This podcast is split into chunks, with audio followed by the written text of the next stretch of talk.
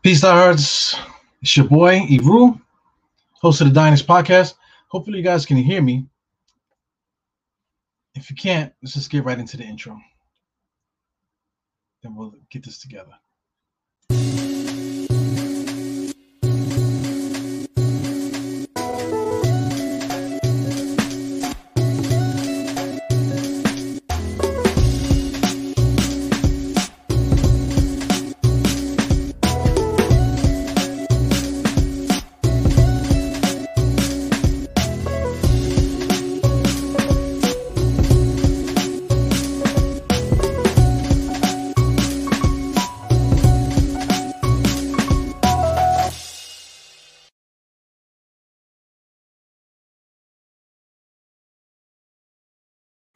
Peace, stars. What's up? This is your boy E Rule, host of the Dynex podcast. I tried to get cute in the beginning there, man, but sorry about that. But anyway, this is the NBA Finals. I know the, the Celtics are playing the uh, the Warrior, like it was what they call the Golden State Warriors. I don't think anybody cares, you know, at least in Knicks land. You know, I like to watch good basketball. It's nice to see the perimeter play, the ball movement, the defense, and things of that nature. It's not beautiful basketball. You know, I feel like the Knicks are, are like, you know, close, even though I don't like Tom Thibodeau. You know, I think Tom Thibodeau's a clown and this and the other. But I still believe in the talent that we have on the roster. And um, you know, I believe that we that um, you know, if we would just coach better, you know, in my opinion, if we would just coach a little bit better, I think that we would be um we, we would be able to compete against teams like this. I, I don't feel like a team like Golden State or or the Celtics are that far ahead of us, you know, as far as um winning is concerned. Of course, we need a couple players. You know, we don't need the the big major players that everyone keeps talking about. But let's just stay focused, man. I really want to talk about um this Quin Snyder stuff, man. So uh, Quin Snyder is is a big time coach, man. You know, Tom, we got we got our own quote unquote big time coach, but um, let's I'll talk about that in this podcast, man. These are the guys we're going to be talking about: Quin Snyder and Tom Thibodeau, and how this how this this news here, uh, with Quin Snyder stepping down in Utah, how that changes the whole uh, dynamic and and uh, like the power struggle with the Knicks. So uh, let, us do the comments really quick. Uh, we got. We got um shout out to Geraldine McGivers here. But uh, we got Cameron Goldberg here. Cameron Goldberg asks how Johnny Bryant is on the Knicks staff. Hey, Mike Wilson, Mike Woodson was on the Knicks staff. We got um, Kenny Payne, he was on the um, the Knicks staff, but they went on to um, bigger and better things according to their own career. You know, uh, Mike Woodson, you know, he played for Indiana. Indiana's a prestigious school. You know, uh, you know, they had the the what's the name, Bobby Knight, you know, was the head coach there. So they have history there. So he could be um, you know, you know, leading the the the the young guys into the future. He could be the new Bobby Knight over there. So it's a prestigious job, man. A lot of big time players came from Indiana, including himself. He played there. He also was an NBA player as well. Uh, Coach Payne, you know, he was on Kentucky. He was on, a couple other teams too, but he ended up being the the Louisville coach. So when you talk about Kentucky, Duke, and um these type of teams, whatever, like say like Kentucky, like Midwest, to stay with that. Um, Louisville is right there, Louisville, Kentucky. So Louisville and and Kentucky are, are rivals, the same way that North Carolina and Duke is. You know what I'm saying? So that's a prestigious job as well. So why do why do people leave um, you know, uh coaching gigs? Because uh um Kenny Payne was basically a big man's coach with the Knicks. Uh Mike Woodson was just ba- basically a babysitter. He was basically watching to see what Tom Thibodeau was doing to to have his back to help make sure that he's able to um uh, help the, the locker room function and stuff like that be the that um I guess like the olive branch um person. So we don't have that olive branch person. Uh enter Quin Snyder man now. So Quin Snyder steps down. Uh, who was uh you know uh Snyder's uh you know number one, not number one, but handpicked young coach coming up in in, in the ranks. Uh, you know that was next to him for a lot of years over there.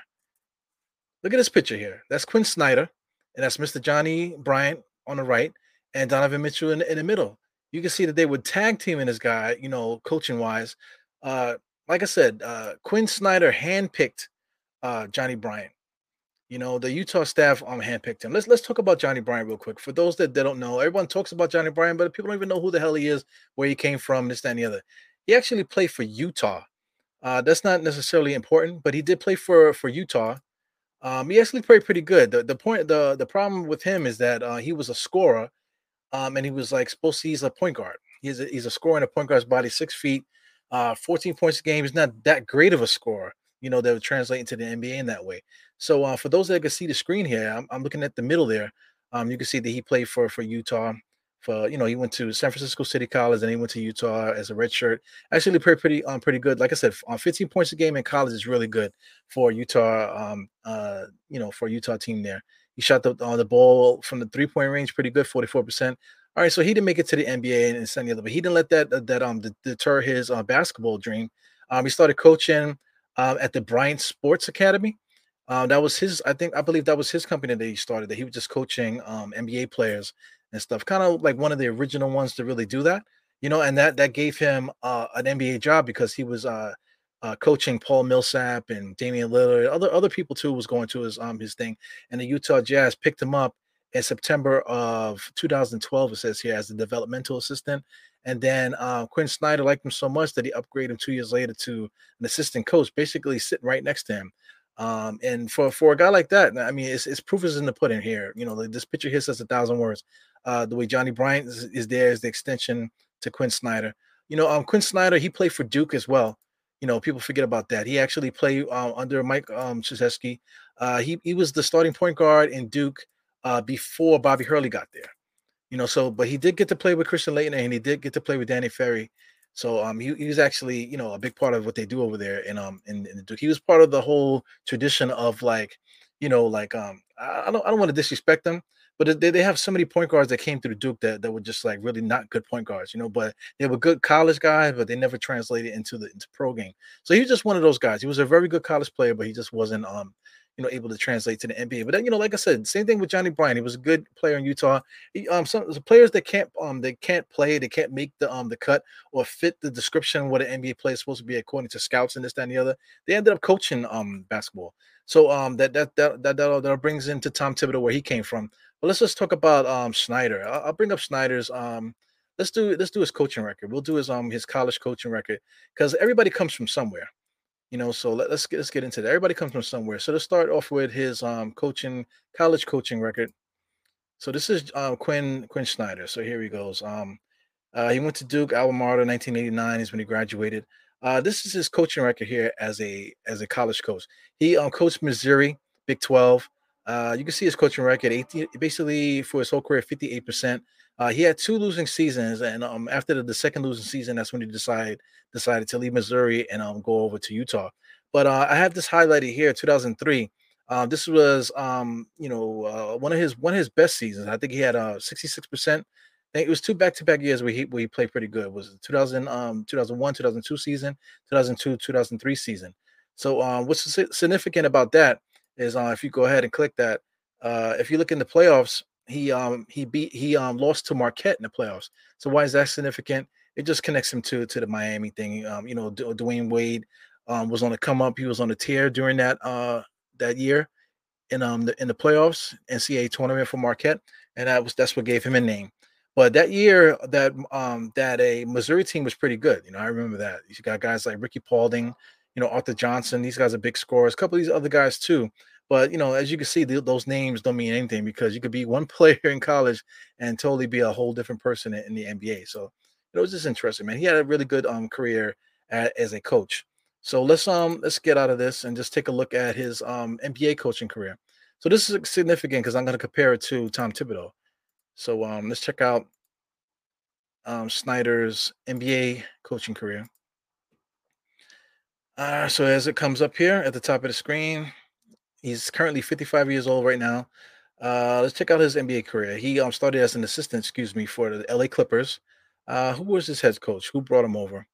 Uh, executive El- Elgin Baylor, Larry Brown. So Larry Brown brought him over as a uh, bench coach for for him. So you know, shout out to Larry Brown, who, who is hated on this podcast. And if you're a Knicks fan, if you don't hate uh, Larry Brown, then I don't know what's wrong with you. Uh, Larry Brown was an atrocious um, Knicks coach, and you know that that's that's a story that needs to be told. And uh, you know we'll, we'll get to that one day on this podcast, man. But um, check out Philly. He went to Philly the next year. Uh, Doug Collins brought him over, another basketball mind. So I'm quite sure Larry Brown, uh, you know, talked him up to Doug Collins, and Doug Collins brought him over to to the um coaching staff there. He didn't stick there. He ended up going to Atlanta. Let's check. Uh, you know, he went to the Lakers. Excuse me. Let's see who brought him over. Uh, Mike Brown. So Mike Brown, Larry Brown, you know, Doug Collins. That's the coaching tree, whatever. So you know, you could just see that there. So he, he he came from a lot of a lot of decent NBA coaches, you know, that that um helped him um, you know, advance his career. So Atlanta, Uh, he was under coach of Buden Budenholzer. So Budenholzer is also um, for those that don't know, he's also part of the um, the whole.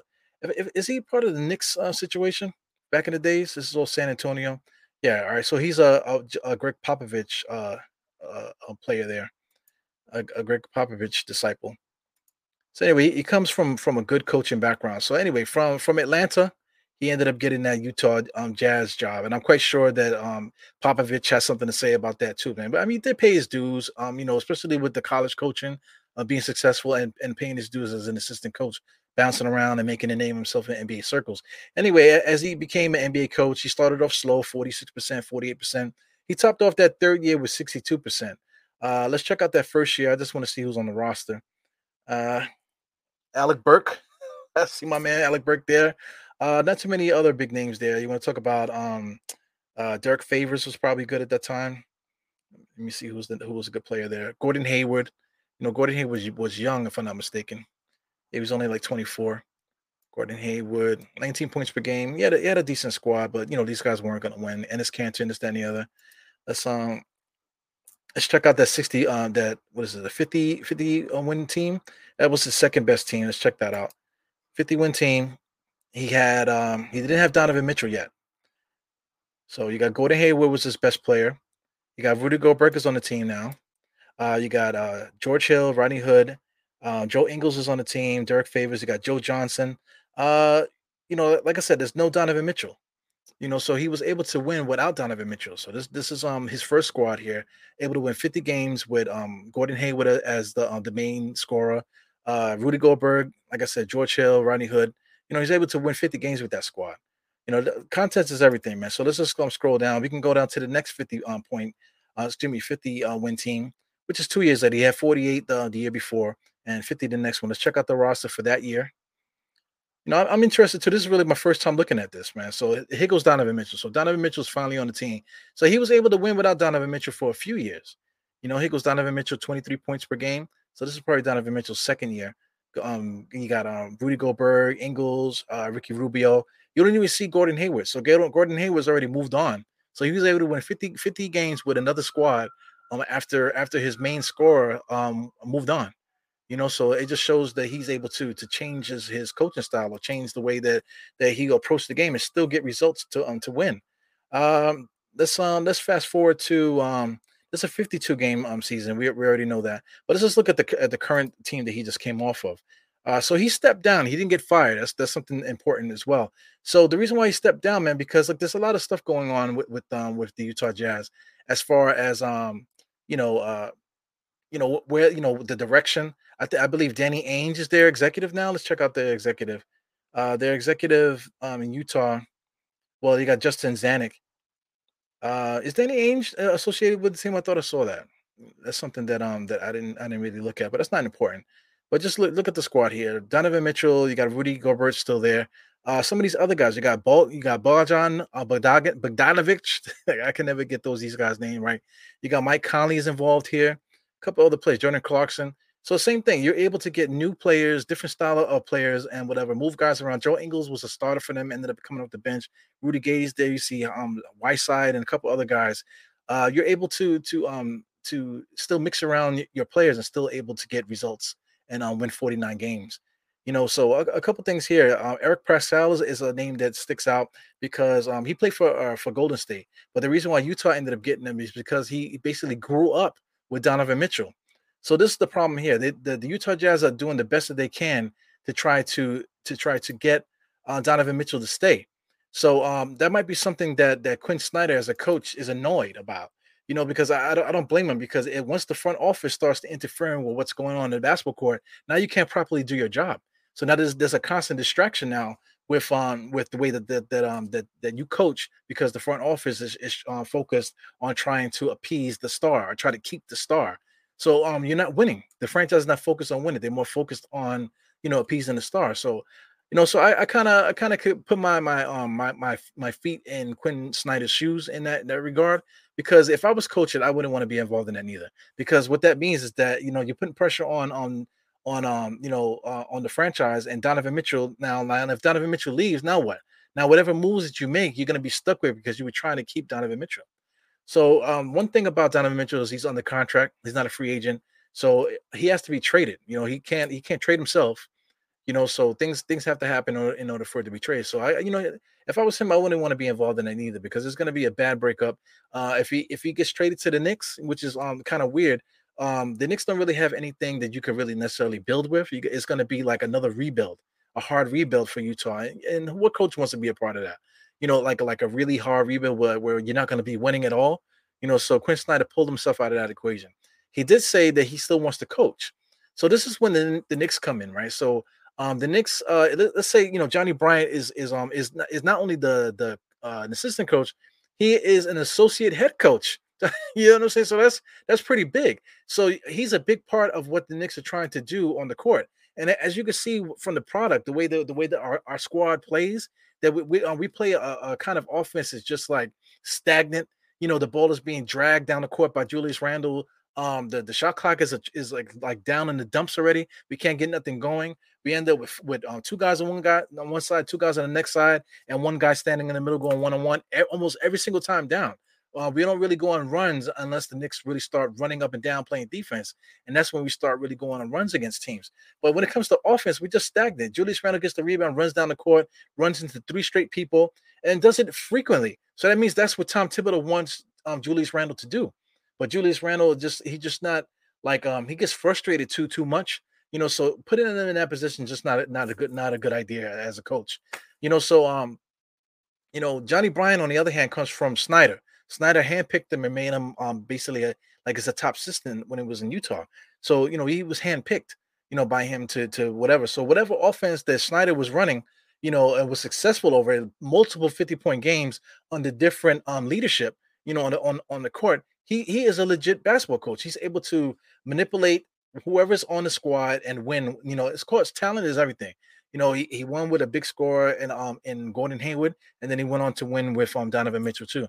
But you know, he was able to to mix around the pieces, no matter how many different pieces were were there. He was able to mix around to still win 48 to 50 games. You know, as a head coach. So to me, that that's excellent you know so um you know so it's, it's just interesting to me so you know a guy like johnny bryant may, maybe um eh, with the knicks he might see a, an opportunity to go to utah to be the head coach now if i'm utah just judging by what was happening with Quin snyder and i'm quite i'm, I'm quite sure Quin snyder eh, you know since he didn't um didn't get fired he just stepped down i'm quite sure that he might uh, might um recommend to bring back johnny bryant to be that head coach. And if I'm if I'm the Utah Brass, I think I would be leaning towards um, Johnny Bryant because you want to talk about um, Terry Stotts. I think Terry Stotts was like the biggest name that's associated with the Utah job. Now, if, if I'm Utah, I would not hire Terry Stotts. He just came from Portland, you know, so he just came from a, a, a squad that's like same thing. Just they're just trying to do the best to, to keep um, you know, uh, what's his name? Um, keep these guys uh, you know, t- uh, together and stuff. You know so that that I, I don't agree with you know so you know I, I think if utah is gonna is gonna want to um to go forward they're gonna have to bring in you know johnny bryant. Yeah man so um what else we got here? I see state just popped in. He just popped himself in the podcast. You know what i'm saying? I just went in and i see him popping in here and on here but let, let me um let me just get this um this thought out here so um with this um tom thibodeau thing let, let's i'm gonna just go with with tom thibodeau and his um his coaching career. Um, because he, he was handpicked as well. You know, I with Tom Thibodeau, I don't give a damn who brought him here. You know, to, to tell you the truth. Let's just look at his um his coaching record. Uh, this is as an assistant coach. He came in as in Minnesota. All right, so let's do that. Who brought him in in here to the NBA in um in Minnesota? It was um Bill Musselman. You know, Musselman was a freaking trash coach. Um, 22 uh a win th- that season. Uh, you know, that's not even worth talking about, man. He was bounced around Minnesota, San Antonio. Uh, just keep it going down down here. Um, San Antonio uh, was Popovich there? I don't I don't even believe Popovich was there. No, Terry uh, uh, uh, I can't even say it. Uh, uh, Tar Tarkanian, excuse me, he was the, the head coach. Then Rex Hughes and John Lucas. So he had a bunch of riffraff over there, man. So, so what coaching tree did Tom Thibodeau come from? How did Thibodeau, T- Tom Thibodeau get to the point where he's a top, where he's a head coach right now? Uh, Philly, I don't even care about. I'm not even gonna look at it. So the Knicks, he came through as an assistant coach with the Knicks. Uh, we won 57 games under Jeff Van Gundy. So Jeff Van Gundy brought him in here. The next season, you know, this is when the Knicks started going down. 43. Uh, after that, 27. You know, this whole time he's the assistant coach. We're like losing 50. We almost lost that year too, that, that 50 win um um season, the 48, whatever. So this, he was basically here with um with Jeff Van Gundy. So um he ended up getting that coaching um job from Chicago. So let's go to Chicago. Well, he went to Houston with um Jeff Van Gundy as well, and then he went to Boston with with Doc Rivers, as you know. So uh, let's check out his first year at coaching. 62 wins. Such the greatest coach that ever played, ever ever coached the game, right? Let's check out the Chicago um season. Uh, you know, uh, who did he have here? Uh, he, he didn't build the team. You know, he didn't just take a team from the from the dumps. I just want to see the squad that he, that he had. Uh, you know, with that 62 wins. You know, he already had Derrick Rose here. Derrick Rose was um was 20 22 years old. Uh, check it out, 25 points per game. Uh, Luol Deng 17 points. Joakim Noah was already um doing what he does. Um, you know, 10, 10 and 10, doing what he does. Carlos Bulls Boozer 17, 9. You know, so he had he had a great squad. So it's not something that, that he that he built. You know, so how the you know how the fuck did he get this thing?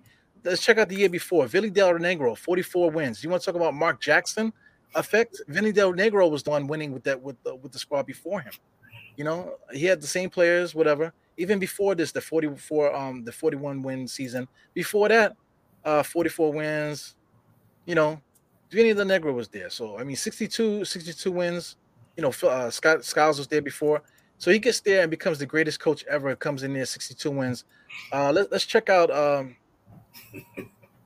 you, are laughing, right, man? Let, us um, let me get this together. Let's look at Tom Thibodeau's coaching career again. Uh, Here we go.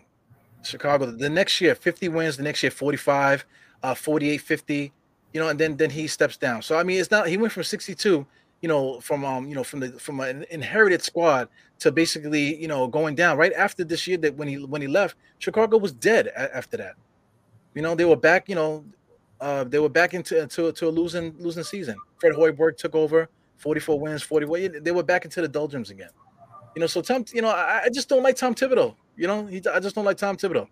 So what? what I, you just popped in. You popped yourself in the podcast stage. So what, what you think about what I'm saying here? You see, I'm quiet. I'm, letting, I'm letting you. I'm letting you talk to God right now because I don't like it. I don't like him neither. I'm watching the. I'm watching the um Celtics and Warriors finals. I'm watching beautiful offenses right now, and I'm watching rarely these guys ISO. I'm just thinking about Tom Thibodeau the whole time. I'm thinking about this minority head coach in Udoka who bring who brought his team to the finals and his what this is his first season. Then I'm looking at another coach. He's not even a minority.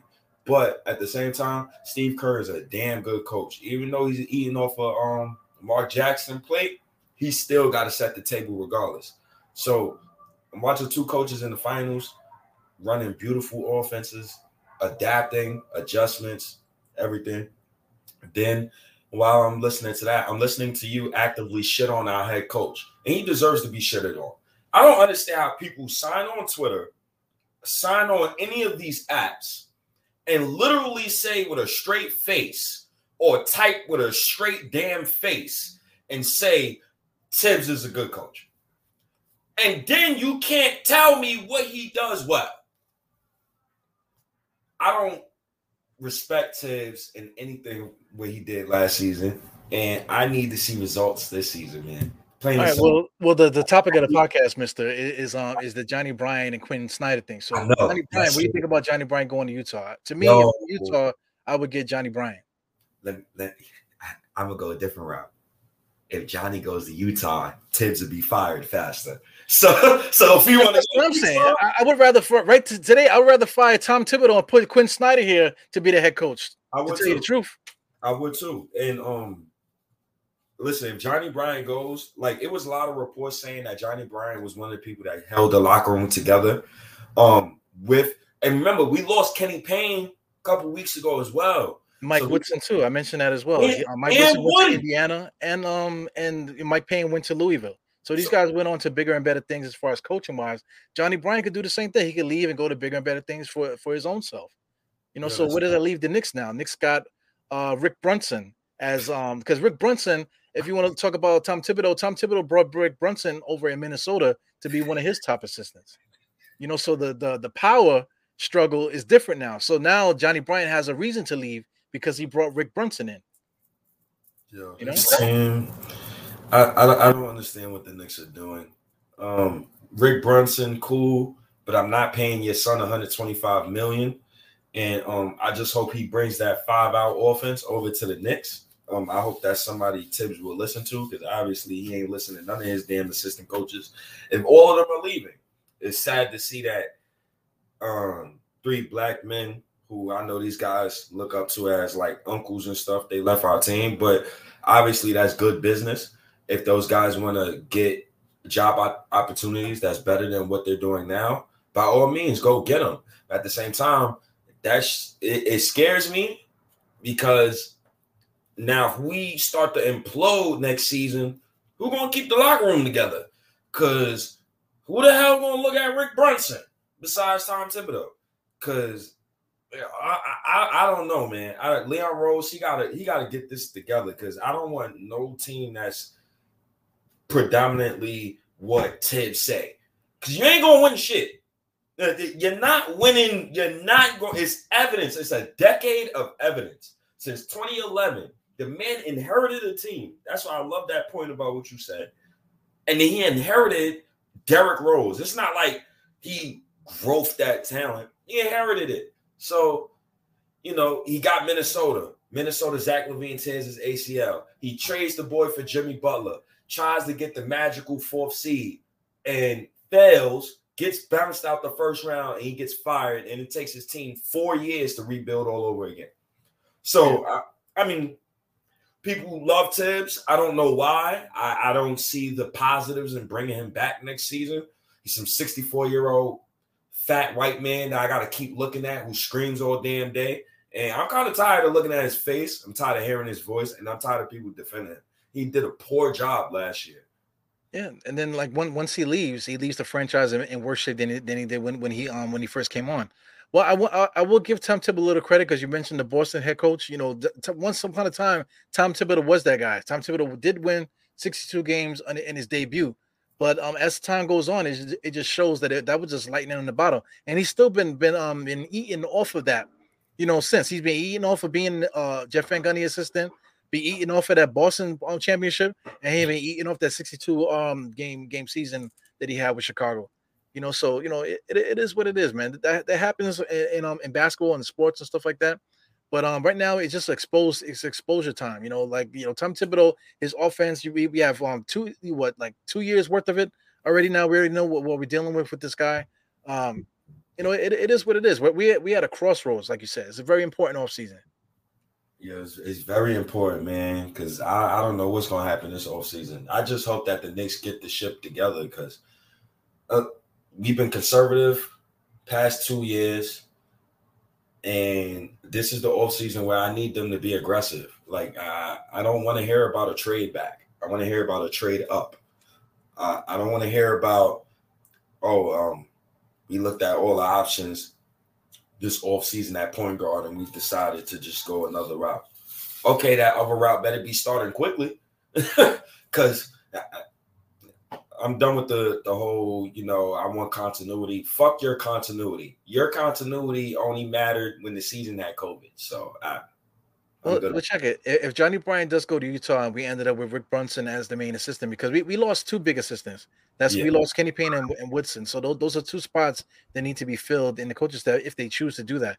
Uh, Rick Brunson was only the first one. He was the first one um thing. So if if Johnny leaves, then he has to bring somebody else in. This is all going to be Tom Thibodeau's guys. So now once you got Tom Thibodeau's guys in, and now the, the front office now, you can't be playing this game where we're still going to be um trading back and making minimal, um, you know, improvements to the roster and this type of thing. You know, Tom Thibodeau's here, man. We're wasting our time with this guy. You know, he like he's only want to play a certain way. He wants he he doesn't want um rookie guys to, to, to coach. He wants veteran guys that already know how to play.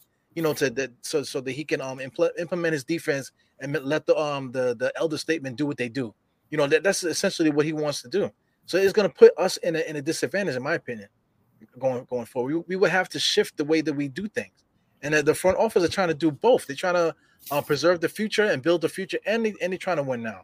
Nah. So I mean, with Tom Thibodeau as the coach, I feel like you can't do that. I feel like we're just stuck like with that. We'll see, because it can be. It, we'll see. Because next season, I, I would like to see at least a lot of them young guys uh, playing basketball on the court. I don't want to see vets. I don't. I don't care to see vets. We're not winning no damn championship no time soon. You're watching the same finals games as me. I'm looking at these guys, and we're like still like two years away, bro. We're like two, two, three years away. I, I don't know if we're two years away because because I mean we beat both teams. You know, you know we, we we were able to compete with both teams.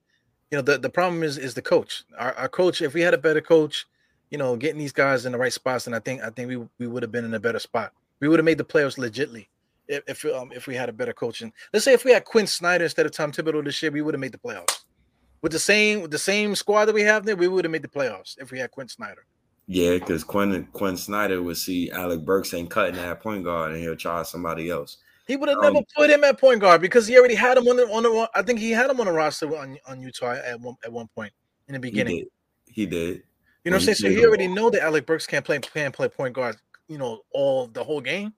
You know, and he's not going to disrespect Walker and these type of things. You know, so I mean, he would, he would take advantage of of the players that that is on the roster. He would use the guys. Um, if you want to talk about a, a point guard that's like um like past his prime, um, freaking Mike Conley. You know, he got Mike Mike Conley over there. You know, he would have done something with Walker. You know, because Mike Conley ain't guarding nobody no more. I'm, I'm, not nobody afraid of, of Mike Conley.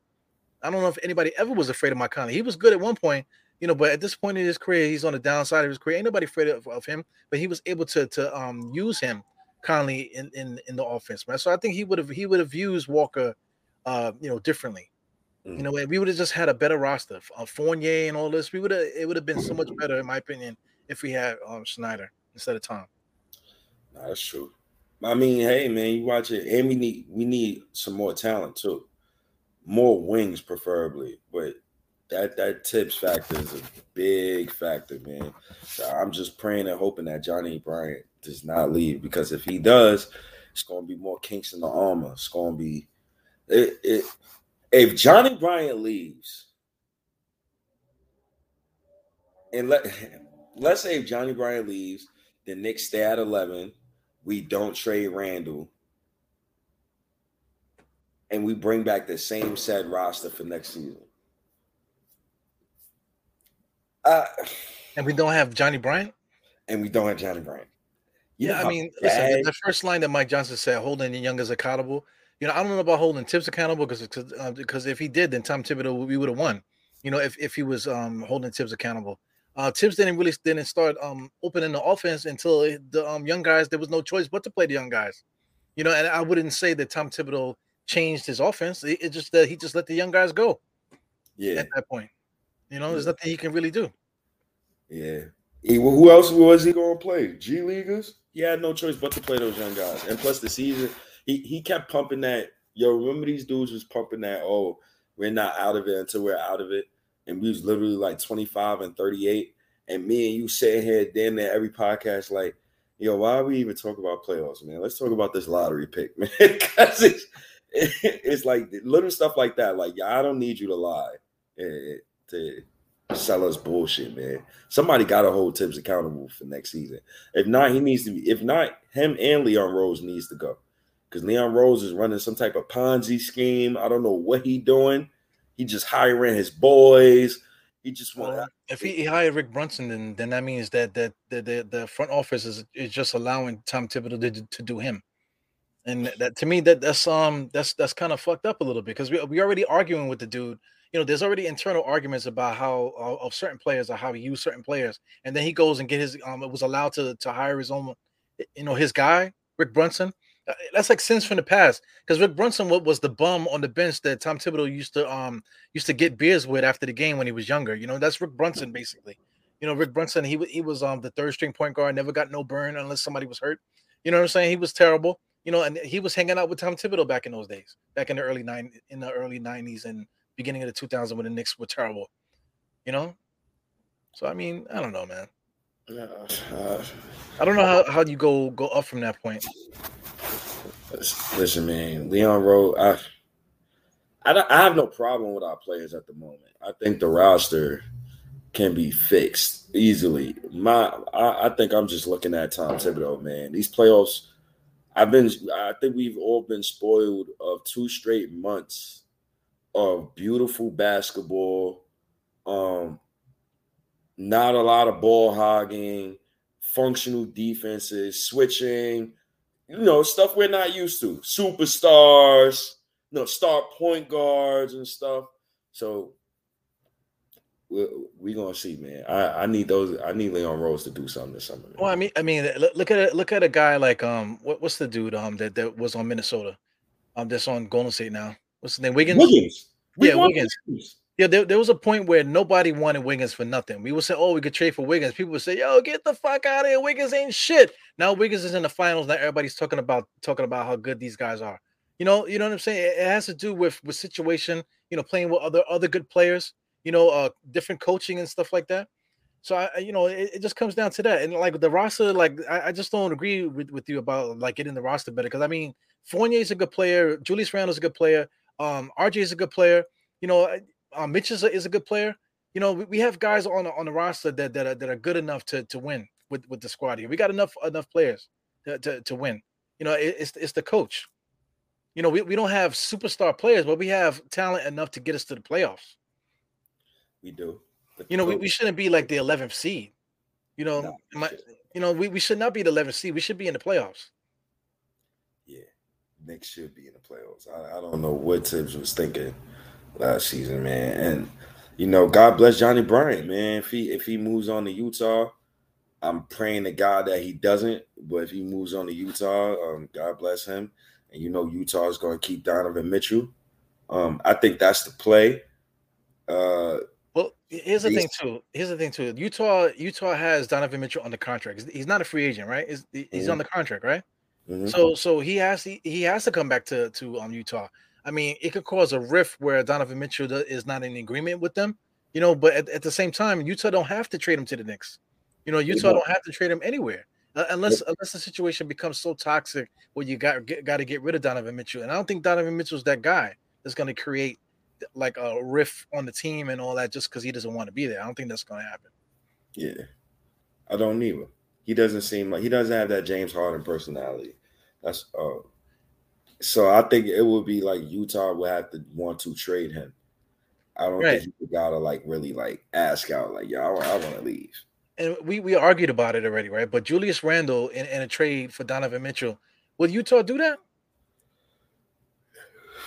If I'm Utah uh, and, and you offer me Randle, you're not trying to offer me RJ. If you're giving me Randle, I want quickly, I want Reddish, I want three first round picks. I want Alec Burks back too. Right. I want those four players, and I want three first round picks, and I want two of your first round picks to be unprotected for sure. Right. So I mean, are you doing that? Am I doing it? Yeah, but at the same time, what am I like? What's my purpose? Right. It's it, what's my purpose? I don't think I don't think RJ is good enough yet. Like I, I don't think he's good enough yet for my team to make that type of move. If I thought RJ was a superstar, like if he had a Luka Doncic second season or um D Wade second season, third season, like one of those type of second and third seasons, I'd say yeah, I'm all in. Right. I'm all all in. But at the same time, after watching playoffs, get to cause the pause, and then you look at your team, you like, well, take take a look at it from from Utah's perspective too. Like they already have Donovan Mitchell on the contract; they don't have to trade him. You know, so they want they they already uh, in this mode that they want to keep him happy, right? So what if they do keep him happy? What if they say, okay, listen, you don't like Rudy Gobert? We're gonna get rid of Rudy Gobert. You know, we'll we'll trade Rudy Gobert and maybe somebody else to try to get somebody else here. You know, to win. You know, that then then um, what what, what do you think about that? Because I, I think I think if I'm Utah, the way that they've been acting towards um Donovan Mitchell, I think that they would be more inclined to try to do that, make the team better around him rather than trade him away, you know? I mean, how like this is the problem when you got like guys like Donovan Mitchell and guys like Luka Doncic, when you get those guys early and they're like special out the gate, it's kind of hard to build around those guys. Like because all of those pieces that's around them is not really other high lottery picks. So when you look at a guy like Luka, and he's on the court, and he on the court with like two late first round picks, eh, two second round picks, a, a, a vet you don't know of, it's, it's kind of hard. Donovan Mitchell, what lottery picks is on his roster right now? That's in that starting five right now. That can help him right now. How how has Utah been drafting to help that guy out over these past few years? It's been horrible. That goes along with team building. So it's kind of tough when you get a guy, you, you draft a guy, and out the gate, oh God, Robert Williams is hurt. And out the gate, that guy is 20 points per 20 points per out the gate. So, I mean, it, it's gonna be hard, yo. I don't want yo. I'm a team. I'm looking at Utah roster. I don't want none of those bums. I don't want none those dudes. Oh, you gonna Royce O'Neale? You go fuck yourself. Bogdan, you could Bogan kick a rock. It, Hassan well, White. Rudy Gobert is the only one, but he makes 40 something mil. It, you know, so I mean, you know, what do you do there? How, how do you make this? How do you make Utah better? So I mean, Utah is kind of fucked either way. If if they if they try to make the attempt to to make the roster better around, um, you know, this guy Donovan Mitchell, you know, they're gonna be screwed. And if they trade him, they're gonna be screwed too. So they between a rock and a hard place, and that's probably why Johnny Bryant, I mean not Johnny Bryant, um, Quin Snyder stepped down. Yeah, I think so too. Because when you when you look at the roster, it's like okay, you could trade Gobert, but what are you trading him for? Right? So if I'm trading Gobert, I'll trade him to a team like Detroit, and I try to get a guy like Saddiq Bey. that's the best. that's what you got. That, that, that's what you got from Rudy Gobert. And then if you try to trade Don, you trade Donovan Mitchell, I'm instantly tanking the following season. So that's why if I was Utah, I would trade him this off. I would trade Donovan and Rudy Gobert this offseason and I would start over for the high school draft in 2023. That's what well, I would do. Well, check this. Uh, you know, Rudy Gobert is on is on the roster. So what if what if um they decide to keep Donovan Mitchell in the Knicks, uh, and they offer uh, Rudy Gobert to the Knicks? What, what do you think about that? Yeah, I offer them a, a good fuck you. I don't hate that. I don't hate Randle that much, brother. Because yeah, I mean, the the trade would start with him. But you know, Rudy Gobert makes a lot of bread, man. Last year he made 35, 38, 41, 43, and he tops off at oh 46. Lord have mercy. Yo, you never pay a center that much money who cannot space the floor. If he can't space the floor, you cannot pay him that money. Well, I don't care about the space on the floor because there ain't much centers that could space the floor. If he can't score 20 points, uh, then you don't give no center that much that much bread. That's along with space on the floor just a score at all. Because like I said, there's no centers out there to space the floor outside of um was Karl-Anthony Towns. You all of them space the floor now, bro. not, not, at the level, not at forty six million dollar level, not at that level. space the floor at forty six million dollars. Anybody on Utah or, or Golden State space the floor for forty six million at center? No. 38 to 46 million? Oh god, that's a lot of money, man. Yeah, the only person at that level is Karl-Anthony Towns that, that would that could possibly command that much money. Yeah. Yeah, yeah, uh, yeah. Cat, Prime, Demarcus Cousins. I'm not in pay. I'm not paying him B to max. Um, Jokic, he's worth that bread. Yeah, it's only a few guys. I think Evan Mobley gonna be worth that bread too. Yeah, he might be, but you know, that's only if you have a time machine. Just like a guess, you know. He, but he can shoot the three, like you like you said. So I mean, that's the future. They probably will be, you know, the the thirty million dollars now is going to be worth forty million dollars later. You know, the, the the top players are making thirty something now. You know, those top players they're all going to be making forty. You know, yeah. like in a couple years. So so the read this read this. Here's what kills me about fucking comments like this, right? were made for. Now Thibs mixing sets. They just get yo man. I watched every fucking game from last season. I watched some of those games twice. Some of those games three times.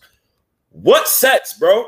Because I know three plays from the Knicks right now. I can scream out the edge. I right that low high pick high pick pop pick and post with Randle when he does one pick and roll at the top of the key.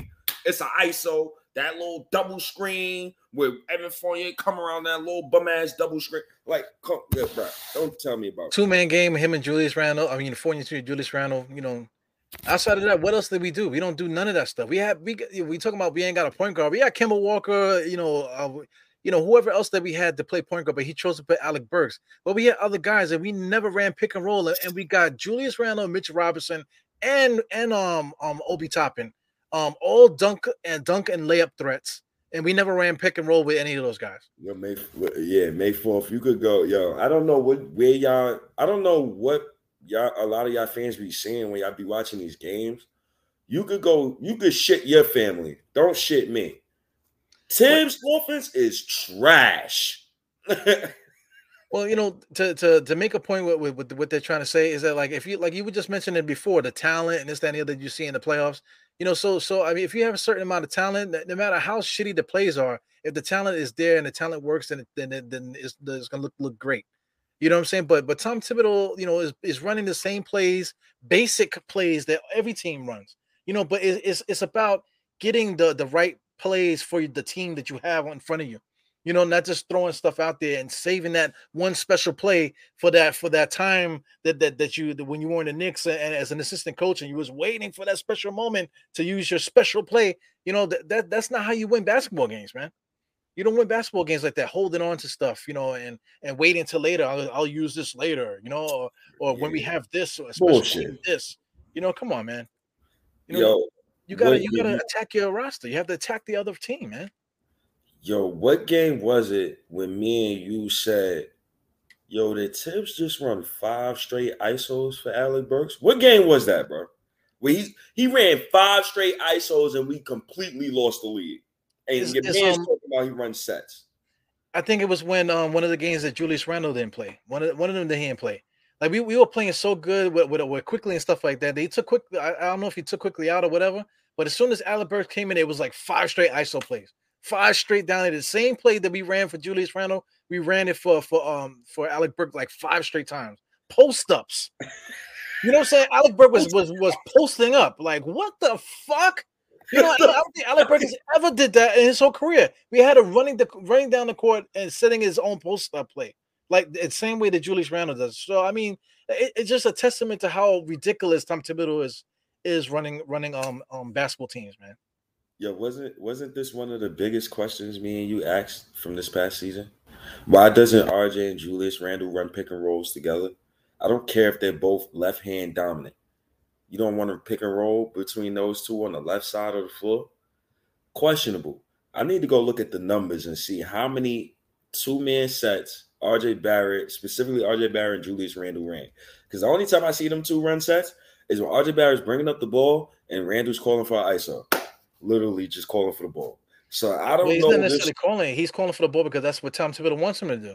Because like if you're a coach and this is happening and you don't want it to happen, boom, timeout. You know what I'm saying? And then you get in these guys say, listen, we're not doing this, we're doing this. You know, I want you guys to run that. But no, that happens so many times. That's what Tom Thibodeau wants them to do. You know, so I, it's it's just horrible, man. It's, it's horrible to to watch and stuff. But I mean, you know, we're, we're to be in for for a rude awakening now if um if Johnny Bryant goes to Utah, you know, and then you know we're just gonna be in a rude awakening because now you know Tom Thibodeau got Rick Brunson, no telling else who he's gonna bring over here, you know, to be that extra assistant for him. And now now we're stuck with this offense, and now he got his peoples that are gonna be agreeing with him, you know, you know, and like the the voice is gonna be so strong in the locker room and that that's going to be against what the front office is doing, and this is going to be against the players. It's potential to cause like like a rift in in like a, a three level rift. They got the a players mutiny. with each other, yeah, mutiny with the players and the coaches, and then the coaches in the front office. Everybody's going to be fighting each other. You know, that's that's the potential that that that um that, that we, we could be we could be in trouble. Yes, yeah, man. So the yo, it, and if Johnny Bryant leaves, that's more on Thibs to win. He has to win next season. He can't even start off the season slow. Like he can't start off the season five and five. I'm gonna call for his job. I'm already calling for his job. Wait. Yo, he can't say nothing like like I'm trying to figure out oh, or nah. we have to see oh, or we're gonna try. No, no, no, no, no, no, no, no way. No way. No. None of that bullshit. Nah, he, he been feeding us that bullshit two years straight, man. The only reason why people fed into that bullshit the season before this past one is because we was winning. You know, when you're winning, the Kool Aid tastes sweeter, but when you're losing, it shit tastes better. and right. we was we was yo we lost we won one game in February, one game. That felt Fizdale like. And we all knew Fizdale was tanking. so no man, but, but how, how many games did we win that um when we when we made the um well I mean you can't base it on the 82 games because it was the COVID thing, but but we we we Mhm. were a fourth seed and then he goes from a fourth seed, which is the pinnacle, and then drops off the off the uh, off the board. Same thing that happened with with the um, um Chicago. 62 wins his first year, and then 50, 50, whatever. Only he's only getting 50 and 48 and all those those those things because of the talent. You know what I'm saying? If it was a different coach there, then then it would, it would maybe they wouldn't win a championship over there if they had a different coach. I go another round. I go another route. The teams that he has get burnt out by year three or four. So that's the reason why you see a lot of his teams get less wins per year. 'Cause they always burnt out. Yeah. Um, Joakim Noah was done when he left Chicago. He was He- done. The guy was taking steroids, illegal steroids off the, the black market and shit, trying to get back for the Knicks. You know, you know, because he was so burnt out. You know, Yeah, it's- Derrick it's- Rose' career was, was almost destroyed. Lu- Lu- Luol Deng signed a contract and never really played off that contract. Ended up, you know, being on the bottom of the bench in Minnesota, bottom of the bench of the Lakers. Never played for mad years because of what what happened during his um Chicago um tenure. Just destroyed his body, you know, his legs and stuff. Can't even get back on the basketball court. Thibs is scary, man. It's a scary man, man. Look at these offenses running flare screens, drag pick and rolls, multiple passes. Everybody's hustling for the ball, diving for the ball. Where the fuck was Julius at last season, man? Shit is crazy how talented he is, man. 2025. Yeah, You and not for nothing, nobody's getting cursed out. Yeah. Yeah. You know why? How come Phoenix is not in the finals? Because um, um what's the name? I Had to curse players out. He had to curse um, you know, the guy that, that we've been talking about. You know, um, you know, what, what's the um, what's the center from? from Oh, oh, oh, yeah. He told Ayton, he told Ayton he quit on the team. Yeah, he was he was he was blatantly cursing him out on the on the side when you could see it on TV. You could see him cursing him out. You could see other players patting him and stuff. So they had a problem there. Look at look at Philadelphia with with Doc Gooden, not Doc Gooden, Doc Rivers and freaking um you know Embiid and and um and uh, what's the name uh Harden. You know they had the issues there too. They all pointing the finger at, at each other. You know, you know what I'm saying? They have to yell at guys to get guys motivated to play. They got all the talent in the world. How come they're not in the finals? Those two teams, Phoenix and Philly, should be in the finals. But the reason why they're not is because there's no there's no um rift. There's nobody cursing nobody else. Everybody's just playing basketball. They're playing for each other. Everybody's playing for each other. Yeah, yeah. Nobody really com- they, like these these two teams, Celtics and Warriors. Nobody really complains to the refs like that. But you can see on the court the everybody talking, the defensive leadership. You see Draymond talking every play. Like it's it's just a a, a whole different echelon. Like I'm like I asked my coworker this yesterday, and I said, "Yo, if you had," you, I'm like, "Yo, you see our vets, right? You see how we got bum ass vets." So you replace Evan Fournier, Alec Burks, Nerlens Noel, and I say Kemba Walker. I'm like, yo, give me four random vets right now, yo. Give me four vets. Gordon Hayward, fucking Demarcus Cousins, Patrick Beverley, or something like that. Just better vets, period. Would our team have one more games? And he was like, yeah, yo. I'm like, yeah. When you see you got a start in five, you got Alec Burks and Evan Fournier in your starting backcourt, and you're trying to tell Julius Randle to play more better defense, or Mitchell Robinson to cover for three motherfuckers, or RJ Barrett, a 21 year old, to guard the other team's best player. This is the result you get. This is There's of exactly stress. you. It's stress. Nobody's having fun. None. Nobody's having any fun. That that's why Philly's not in the finals. That's why Phoenix is not in the finals. You know, with Yeah. Bo- with Boston and, and Golden State, there's no fighting. Everybody's playing for each other. That if they're fighting, they're fighting the other team. You know, you know what I'm saying? That they, they're not trying to. Hey man, come on, man, we got to do this. You, these guys, you're never gonna see that. You're never gonna see that unless they, unless they're losing. At this point, they get to the finals and they, they might they're you know the game seven. All right, listen, man, we've done this before. We we got that. That's that's when those those um, those um talks happen. These other teams that, that they were doing this stuff in, in the middle of the season. You know, you know. So I mean, you know, the the Knicks are Knicks are that well, you know, to be positive, bring it positive. You know, Tom Thibodeau is hiring um his own coaches now. You know, so maybe the Knicks are, are giving Tom Thibodeau more more um, leeway and stuff, and they're going to try to cater to him and get him his guys here. So hopefully, that if he had his guys, he'll be able to, you know, um, you know, get get the offense together, get what he wants implemented. You know, I'm just saying this. You, you have to play the other the other part too. His know, so guys maybe- is here already. He he got his guys here already. I don't I don't want he don't he got enough guys here. You got Obi, you got Quickley, you got Randle, Audrey. You got No, I'm talking about coaching. His coaching Oh, staff. Coaching. yeah, his coaching staff. He didn't bring any of these guys here.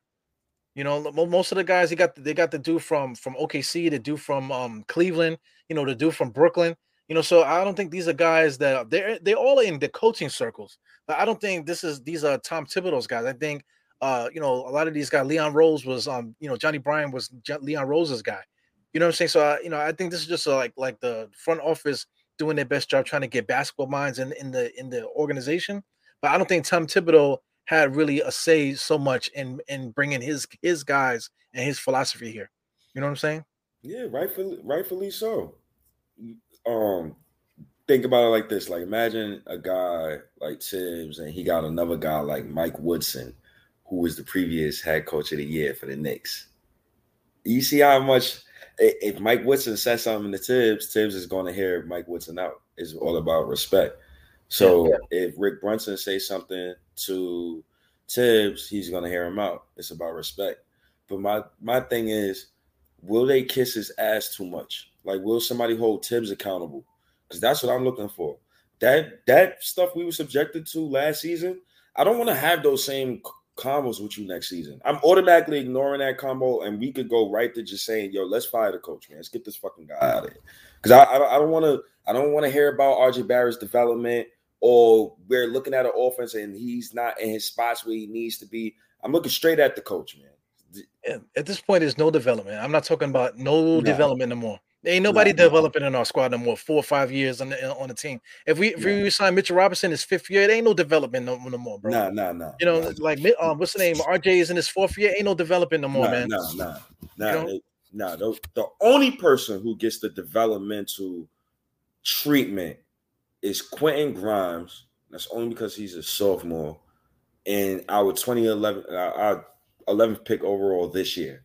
Besides those two guys, and probably Jericho Sims and Deuce McBride. Besides those guys, yo, the rest of those dudes on the team, I want to fucking hear about development, man. Quickley, I'll probably give him a pass some nights because he a third year player, but at the same time, did I give RJ a pass? Not really. So Nah, I'm, not giving nobody's passes, man. These guys are like 20 something years old. They're not 19 year olds. You know, they're not 19 year olds. I, I give my son a pass if he piss on himself in the bed. You know what I'm saying? But if but if he's 25 and he pee, pees in my bed, you know what I'm saying, motherfucker, you got to get the fuck out of here. You know what I'm saying?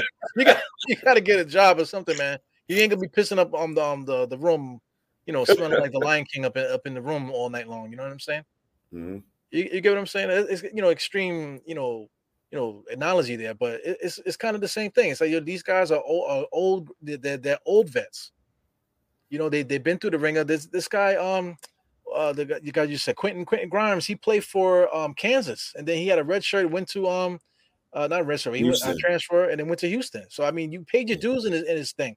You know, what I'm saying you're you don't had enough um history. All American. You know, Matt McDonald's All American. I don't want to hear about no development with you, fam. You know, it, it's it's play. Let's let's play. You're here. Let's play. Uh, I hope. I hope. Yo, listen, man, May 4th, man. I don't care about Sim's shoulders, man. He ain't playing until March 2023, bro. Well, that's the next thing I wanted to add to that, but I, I couldn't down I couldn't get the um the video up be- before Mhm. nine because I got distracted. But anyway, you saw the workout video, right? With um Julius Randle, uh Jericho Sims, and um what's that? Karan um Farron Mhm. Hunt. Yes. You seen it, right? No, I did not see that video yet. I will right now, matter of fact. You didn't see the video? Mm-mm. So now I wish I would have downloaded it on, on the thing. But um anyway, they, they they were just working out, you know. So everybody like on Twitter, you're not on Twitter now, but you know, I'm quite sure you got your ghost account, you, you're watching and shit. yeah, But everybody's yeah, like talking about the abs. Look, look at Julius Randle's abs. He's working. Like, man, what is this? Like some kind of like like um like gay porn um site now? Uh, every every summer with these workouts. Who cares? These guys are supposed to work out.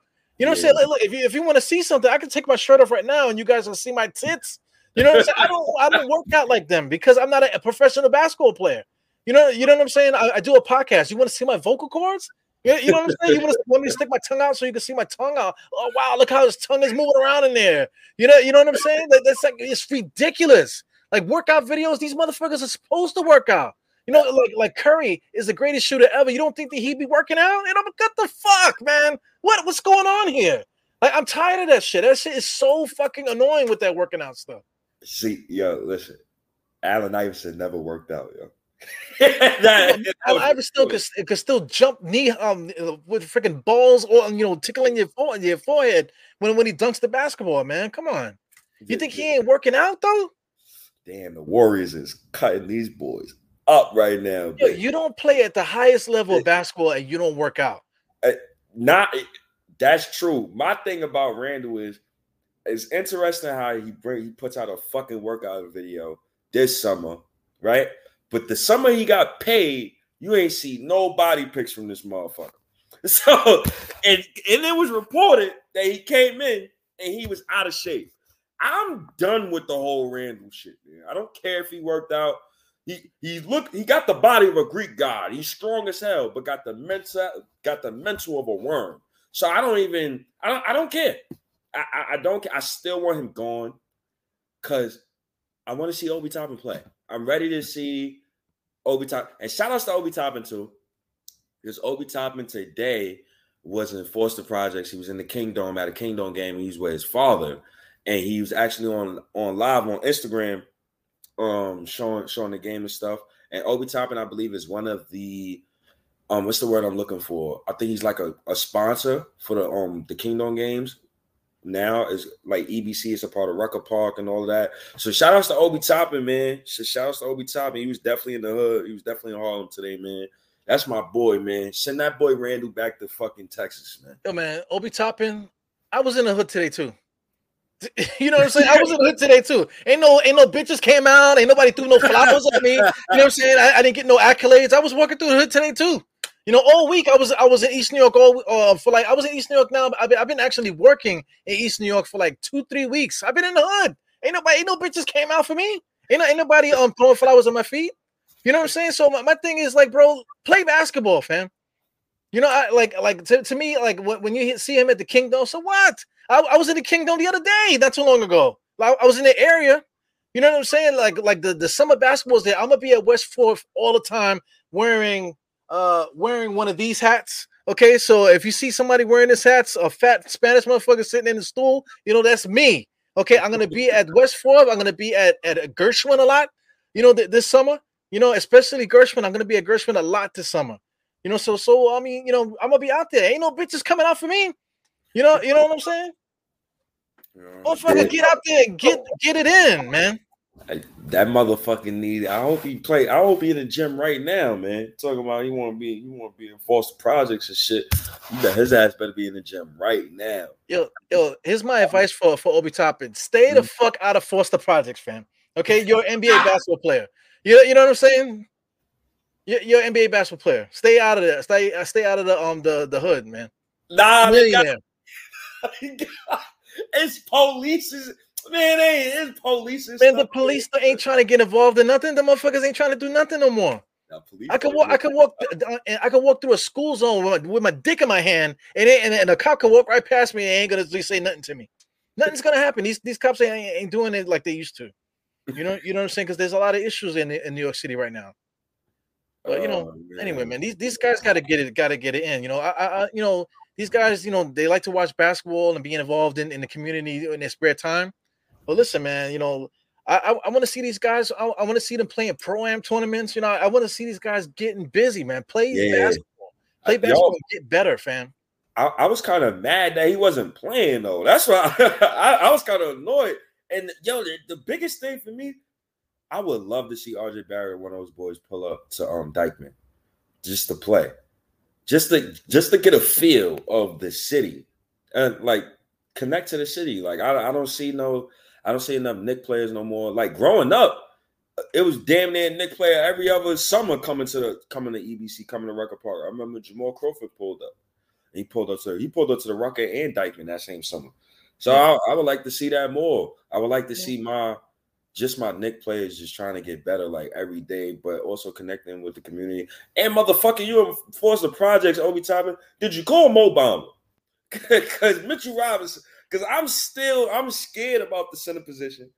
I'm seeing Mitchell Robinson. He's still got on Knick gear. He's still posting pics with his Knick gear on. So I don't know if that means he's going to resign or not. Obviously, I got him on my goddamn hoodie. My boy Mitch, Obi, Quickley, RJ Barrett. So I, am hoping he resigns, man. I, I, really like these boys, man. Damn. And, and uh, I, I want to see the third quarter, 21 point difference, franchise record in the finals. The Warriors had 14. I mean, the Celtics had 14 points and the Warriors had 35. That's crazy, man. I'm looking at it too. Um, well, looking at the the score, really, 89 to 64, right? Is that that's the score you see? Yeah, I'm I'm I'm, I'm actually watching the game right now. The Warriors putting their foot on their neck. That's basically what this game is about. But but you know, like in, in the finals and in, previous years, even going back to the Lakers and the Celtics back in the days, two great mm-hmm.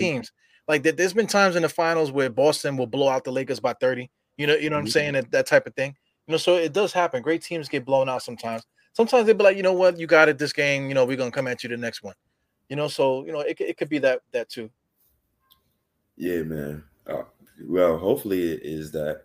Yeah. Um, Yo, uh, shout out to to C C Mac. I see you, man. I'm gonna be at Dirk. Don't don't duck the one on one. Listen, man, I can't play one on one right now. But listen, I, I, am trying to get myself together. I've been I've been um trying to eat right. That's the first thing. Get get my food together, um my, my vitamins and stuff like that to get my energy up. I feel good that way. So I got my little stuff. I've been working out. So one v ones is something that I'm gonna be looking to do. Um, not June fifth, but maybe uh maybe after Fourth of July, maybe we'll, we'll see, man. We'll see after Fourth of July. Maybe maybe I'll start pulling up and um you know challenging you know asking for for some um for some help, some sure. run for a sweat or something like that. Yo, Jordan Poole, yo. And this is this is my another thing about the Knicks. Like I'm looking at the guys that the Warriors got on the court. They is destroying the Celtics. This is this, I knew they was going to win game two, but yeah. you see a guy like um Bjelica I, I, I don't even know how to say his goddamn name. Euro guy. Yo, he played tough minutes today and spaced the floor, switching on defense. Yo, we don't have no guys like that, like unselfish guys. Like, why the fuck every vet we get feel like feel like they need to play on ball all the fucking time? Alec Burke, Alec Burke is not that guy. fuck him. He wanted yo. He oh my. It's not he want. It's not he want. It's Tom Thibodeau's making him. Right? Tom Thibodeau can make me eat pork too. Get the fuck out of here. He can make me what? The fuck out of here, man. nah, but nah, I yo, I disagree with this. I disagree with this because I disagree with this because if you're watching the game, Draymond should have been thrown out the game in the second quarter when him and, and Jaylen Brown had that spat, but they didn't want to give them double techs. Yo, you gotta call it. You gotta call that shit fair. It's the finals, bro. Nobody ain't trying to hear that that self shit. That's soft shit. But at the same time, I hope you're watching the finals to see that the Knicks is two years away from being two years away. You motherfuckers want to trade RJ Barrett for Donovan Mitchell. You want to trade RJ Barrett for Damian Lillard. All you motherfuckers, I hope this season told you don't try to buy your championship. I hope this season told all of you guys that shit. Well, you know the, the Celtics beat the Warriors last year, uh, last game by twelve. You know, so what happens? You know, they, they got smoked today. So you know, you let um the, what who where are they playing right now? Are they playing? They playing in Golden State? In Golden State, yep. Right. So I mean, the Celtics already did their job. They already beat them the game one. They weren't they weren't supposed to win game one, and they beat them game one. So the Celtics did their thing. They got to go to Boston. So now in Boston, when you get there, now the Golden State Warriors are going to have to steal a game in Boston in order to be in the series.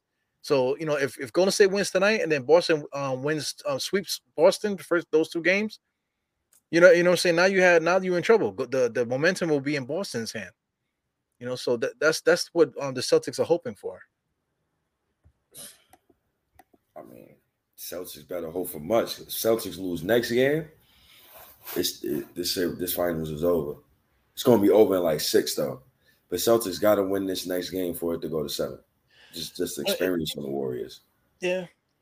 Well, I mean, if they if they if um the Celtics um lose the the next game too, right? And then but then they, they win game four, then it's just two and two. Yeah, yeah. And the series starts but, over again. But I think game five is in is at Golden State because um, Boston stole home court advantage. So that's why Golden State they gotta win that. Ne- they gotta win uh, game three. They gotta win game three. That's Yeah. that's a must win for them. That's not a must win for the for the Celtics. I think Yeah. game four would be a must win for the Celtics, Right. just because they don't they're not as experienced as Golden State. Yeah, that's why. That's why right today I'm not really watching the game so much because that game three, you know, because you kind of assume I should have put some damn money on the, on the freaking Golden State man, but you know, you kind of assume that Golden State will win this game. But um, that Mhm. like I said, that, that third game is going to be super important. So I will be watching that third game. You know, and you know, uh, you know, hopefully I can watch it. You know, watch it live somewhere. But you know, that's definitely going to be a big time game. Yeah. Yeah, I gotta keep my tradition going, man. I watched every single finals every single year just to see like how my, my team could get better. And I still don't see how the next team. Yeah, I mean, you know, back to back on topic with this, um, um, you know, Quin Snyder situation, Johnny Bryant possibly, you know, taking a, a super opportunity. You know, if they, if they, if if Utah was a presenter, that that's a major opportunity to become a head coach in the NBA, man. You know what I'm saying? Another young young black um uh coach, bright coach. He's not not that that they giving him, you know, giving him the job. You know, he's a bright person. And he he he um deserves that that job. Especially he came up in their organization as an assistant coach, and they won. You know, you know during that time, you know, they, I think 48 wins was the the was the least amount of wins that they had, or whatever they won last year. You know, under Snyder. You know, so they Snyder, Snyder's solid. Snyder's solid, even though he looked like a mob boss. He remind me of a mob boss, yo. He look like Fettuccine. Like he look like one of those guys. like Well- he calling shots at Well, mob I. I got um we got Tom Thibodeau as the Joker, right? But if um if Snyder was here, I, I would have him as um the Riddler, like the original OG the Riddler from um the original Batman show. That's what he Yeah. reminds me of. You, you mean um Snyder? Nah, uh, yeah, that's my last question, yo. Snyder leaves. I mean, Johnny Bryant leaves, right? And because that was me, that was my successor for the Knicks. I said, yo, I wanted Johnny Bryant as the next Knick head coach. So this is an interesting name that I keep saying. Now it's Mark Jackson. Now for me, I ain't gonna lie to you, dog. That's my number one. Like he's number one on my list. Like if Johnny Utah? Bryant, it, yeah, Mark Jackson. I want Mark Jackson For Utah or for the Knicks? for the Knicks. If Johnny Bryant was to leave, because I don't think Thibodeau's going to stay long after. And once Johnny Bryant leaves, that was the glue. Once the glue leaves, the last piece of glue, Thibs is done. Because the locker room going to have a mutiny against them. Them young boys, are, "Ah," you know, he's screaming like.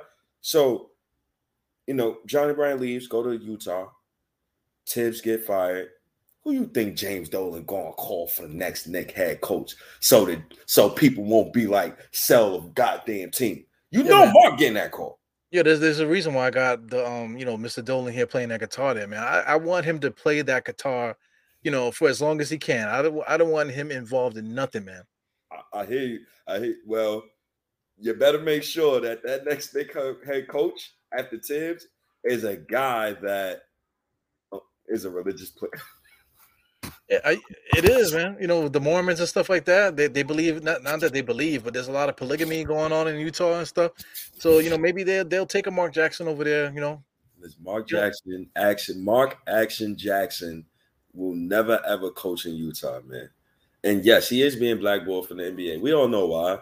Um, yeah, he was wilding though. But I mean, he, he's a Christian, so like it's like like all all Christian, you know, like preachers and stuff like that. If, if they're coming up like that, they they they're required to go out in the public and and um, preach. You know what I'm saying? So he found a street corner somewhere and started preaching with it with his people. So that's ba- that's what basically got him in trouble. You know, him doing that. You know what I'm saying? So I mean, I get it. You know, I, I get I get it, but I mean, I think what what he got in trouble for was something more.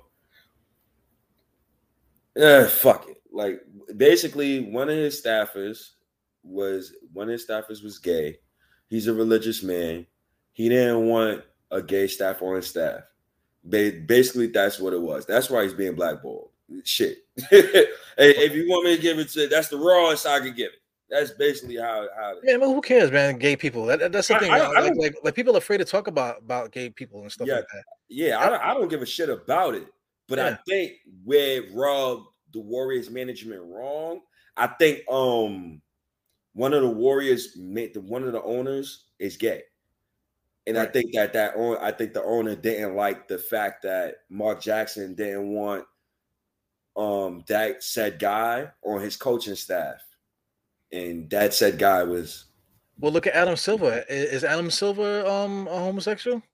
Uh, shit. I don't know. I don't know if he got a wife and shit, man. All I that's, know that's is the thing too. That, that's what I want to say too. Like, like um, everybody knows Eru or whatever. You you assume that I'm married or whatever. Like you see my kids and stuff like that. Like I, I'm I'm assuming because you said you had girlfriends and on Twitter you like to tell people that you get a lot of sex on Twitter and stuff like that. But I, I don't know if you like guys too. You know what I'm saying? I don't know shit about you. But my- my thing is like, who cares? who gives a shit. Nah, you're right. I, I don't give a fuck. Can Yeah, like, like this this month is June. June is like like like um gay pride um month. Like so it's like okay, cool. Like like like it's not like heterosexuals be be like, hey, this is heterosexual pride month. And we're gonna talk about like, hey, I like to fuck bitches. You know what I'm saying? Like, you know, it's like crazy. Like, like who who cares? You know? Yeah, I, Yeah, I, I I guess I, that's the best I got for you, Eru. I, I try to give it to you, get, tell you the rawest I can, man. That, that I think Yeah. that it stems from that situation, and Yeah, definitely. I, I don't think teams want that blowback. Um, but I do think that I do think that the next next head coach head coach opening will go to Mark Jackson. I think that after like a few years, I think like one or one or two more years, probably one or two more years, I think the NBA will allow him back in because it's going to be a topic every summer until he gets hired. And I think the only place that can hire him that it sounds respectable and he won't get the most he won't get the most blowback is the New York Knicks. Jason Kidd literally didn't he cheat on his wife or something or hit a woman or he was drunk or some shit. Like didn't he do some crazy shit and the Lakers didn't want to give him the job. They gave him the assistant coach job, but now he's the head coach of Dallas and nobody brings that up. So I, I just think you know he This waits kid another year. He, he had his own part. His, his wife, did like um, it was like a lot of domestic stuff. Police had to come. You know, he got arrested. I, I'm not sure if he got arrested for it, but but Mhm. apparently he like bruised her or something like that. Mhm. You know, he was And and he he he's, he uh, he he said it too that he's an he was an alcoholic.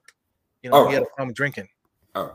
You know. So, all right. Shout outs to J Kid. It's, it's good that that man at least let it know. Listen, I'm an alcoholic too, J Kid, but I ain't gonna put my fucking hands on a woman. So I'm glad you don't. Well, well, listen, man. Like if you if you get the experience with with with women in in this world, man, anything can happen. To tell you the truth. Yeah, yeah. You know what I'm saying? Like you, you just have to see the right one. You I mean, be with the right one, or fall in love with the right one, or make a baby with the right one. Uh, what, what's what's the do? Ocho Cinco. What that? What's that chick Evelyn that he was with?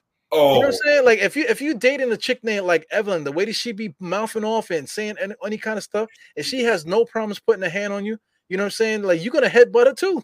eventually. yeah, you You know what I'm saying? Because I mean, Ocho Cinco for him to head, you know what you gotta gotta do to headbutt somebody? That- that Headbutting somebody is restraint. You know, what I'm saying? if you that mad, if you that mad, and you're just like, oh, and you just, and you just go boom like that, like that. That's that's restraint.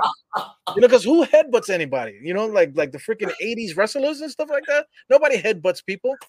You know, you know what I'm saying? Shit is crazy. You know what I'm saying? What did he bite her? Ha, and bite her too? Like what the fuck? Like George the Animal Steele or whatever. Shit is cool. Like a wild Samoan, headbutting people like a wild Samoan. Nobody does that. So, you know, he didn't want to put his hands on her, but but she probably was in his face hitting him and stuff like that. What are you supposed to do? You know what I'm saying? So every like God forbid that anybody gets in no situation like that. Look at Johnny Depp for Christ's sake. His girl was shit in his bed. Literally shit his bed. You know what I'm saying? If my wife get mad at me and she and she shits up shits next to me, I think I might choke the shit out of her. man. yeah, I'm kick her. Oh man, Yeah, I think I might, I might, I think I might tell her to square up. oh man, Davon, I'm coming back to Twitter. I got a ghost account right now, man.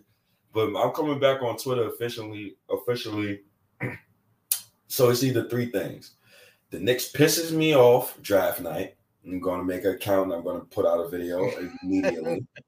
so that's the first thing. First way they could get me to come back to Twitter real fast. The second way is um July 1st. The Knicks piss me off with free agency. They do some dumb shit like don't trade Julius Randle, or they just keep everybody and they say we're going to do continuity for three years straight. And The third thing is the first game of summer summer league. That's the latest I'm going to wait. Is the first game of summer league. So that day is when I come back. But I'm pretty sure it's New York Draft Knicks, and it's gonna be draft night. Draft night. I absolutely know it's gonna be draft night. The freaking just cue cue the um the what do you call the the the Nas hate hate me now music and the fire and flames just just but, cue that but shit. I think it's going to be I, the one hope, hope I got is I think the Knicks will trade up draft night, but it's just it's still a wait and see. Like I being a Knick fan for 21 years, man, all we had was hope. That's all you, all you got is hope, man. You know, not for nothing. All these years, that what got me through it is hanging out with fans and stuff. You know, at the time, like you know, I wasn't doing podcasts like 20 years ago. You know, but you still find your fans wherever you find them. At, at that time was message boards. I used, I was in the message boards like crazy. So I used to be hanging out with people from message boards and stuff like that, doing meetups and and just yeah. I actually went to freaking Toronto. You know, I went on a romantic drive with four. Speaking of you know rainbow, I went like on a romantic drive to Toronto with like like three other Knicks fans. Stayed in a hotel with them for like four days and everything, man. You want to talk about that? So I mean, you know, you know, eh, there's uh, no matter what the what's going on, social media wise or whatever, that we always gonna find each other. So we we we are the ones that got us through that. You know, Yeah, man, that's a fact. Yo, I firmly, yo, I. What me and Daha have been talking about for months, man. Get us a young coach, a minority, somebody. Well, I want a minority head coach. Me I personally, mean, Johnny a Bryant's the guy though. Johnny He- Bryant's the guy. yeah, he's him.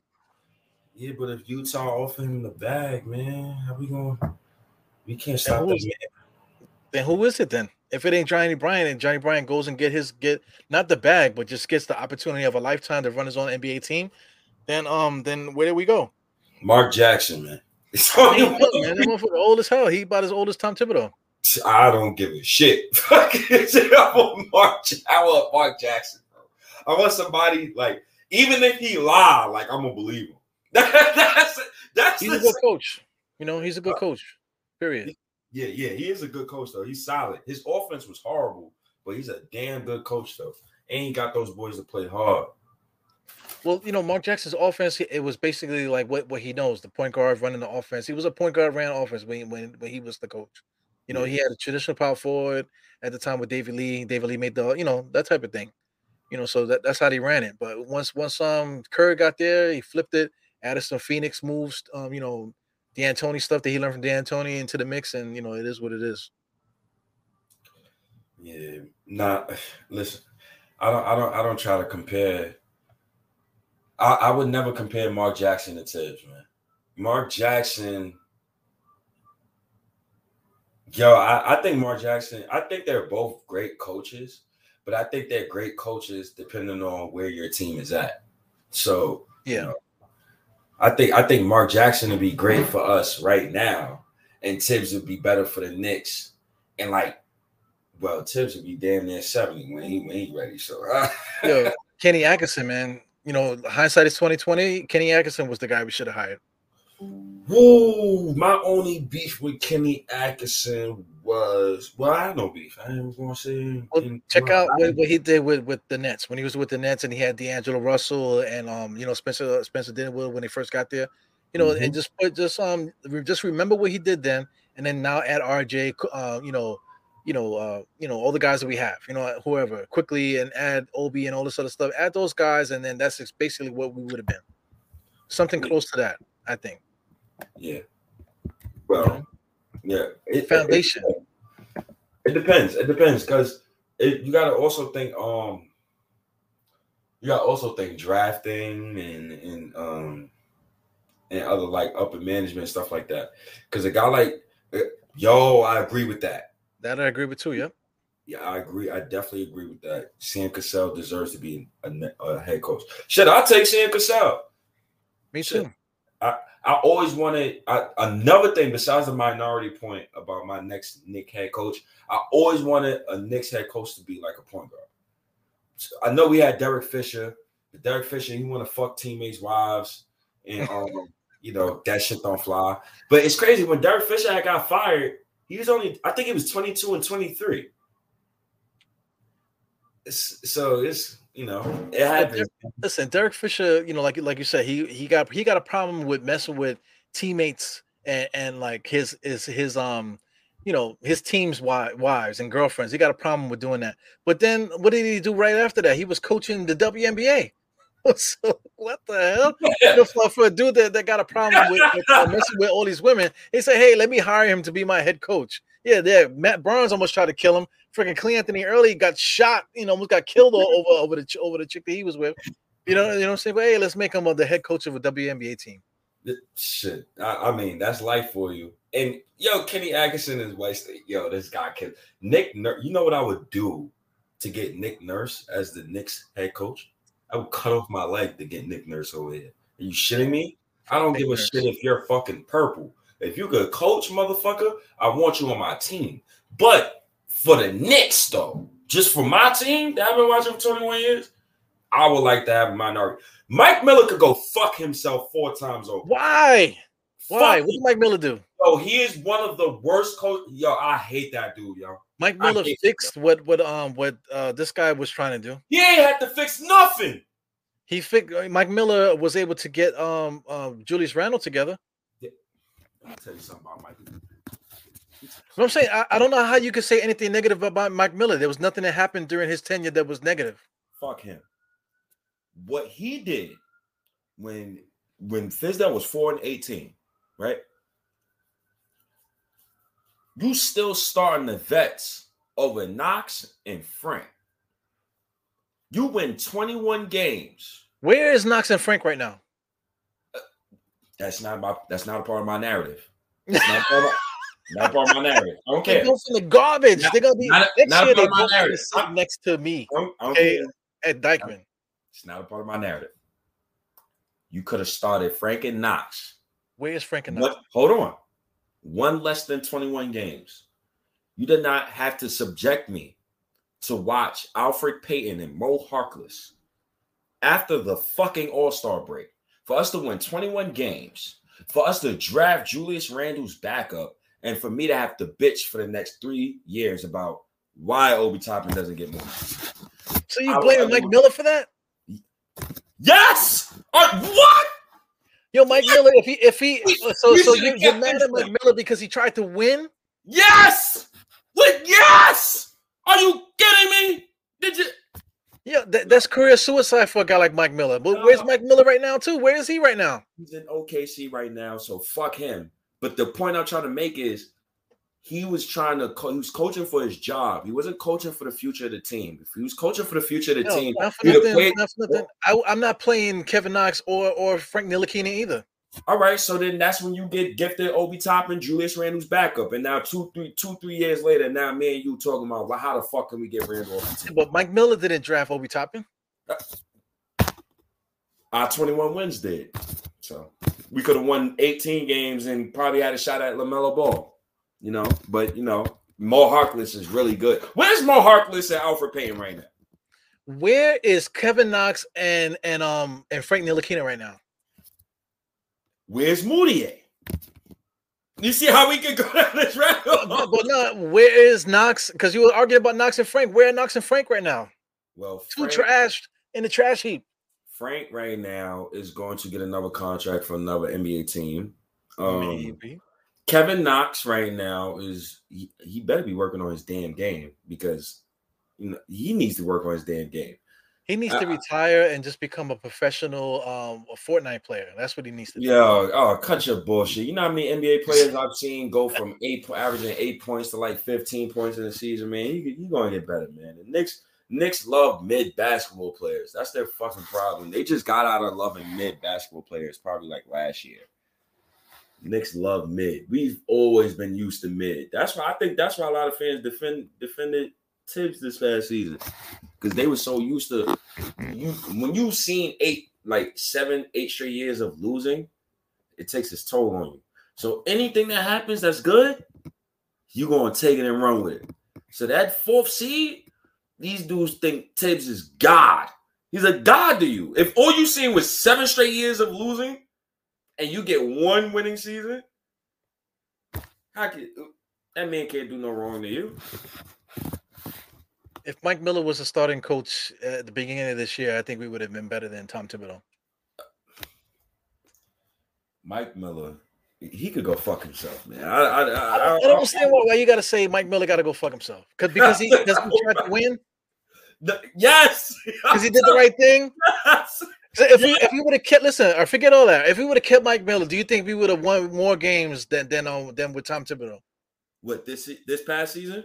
Yes, Interesting. it's debatable. interesting. I don't I don't want to disrespect Tom Thibodeau because Mike Miller is a you know I never had that thing, but but- but Mike Miller was like a like a, a big time um, G League coach. He was like holding down.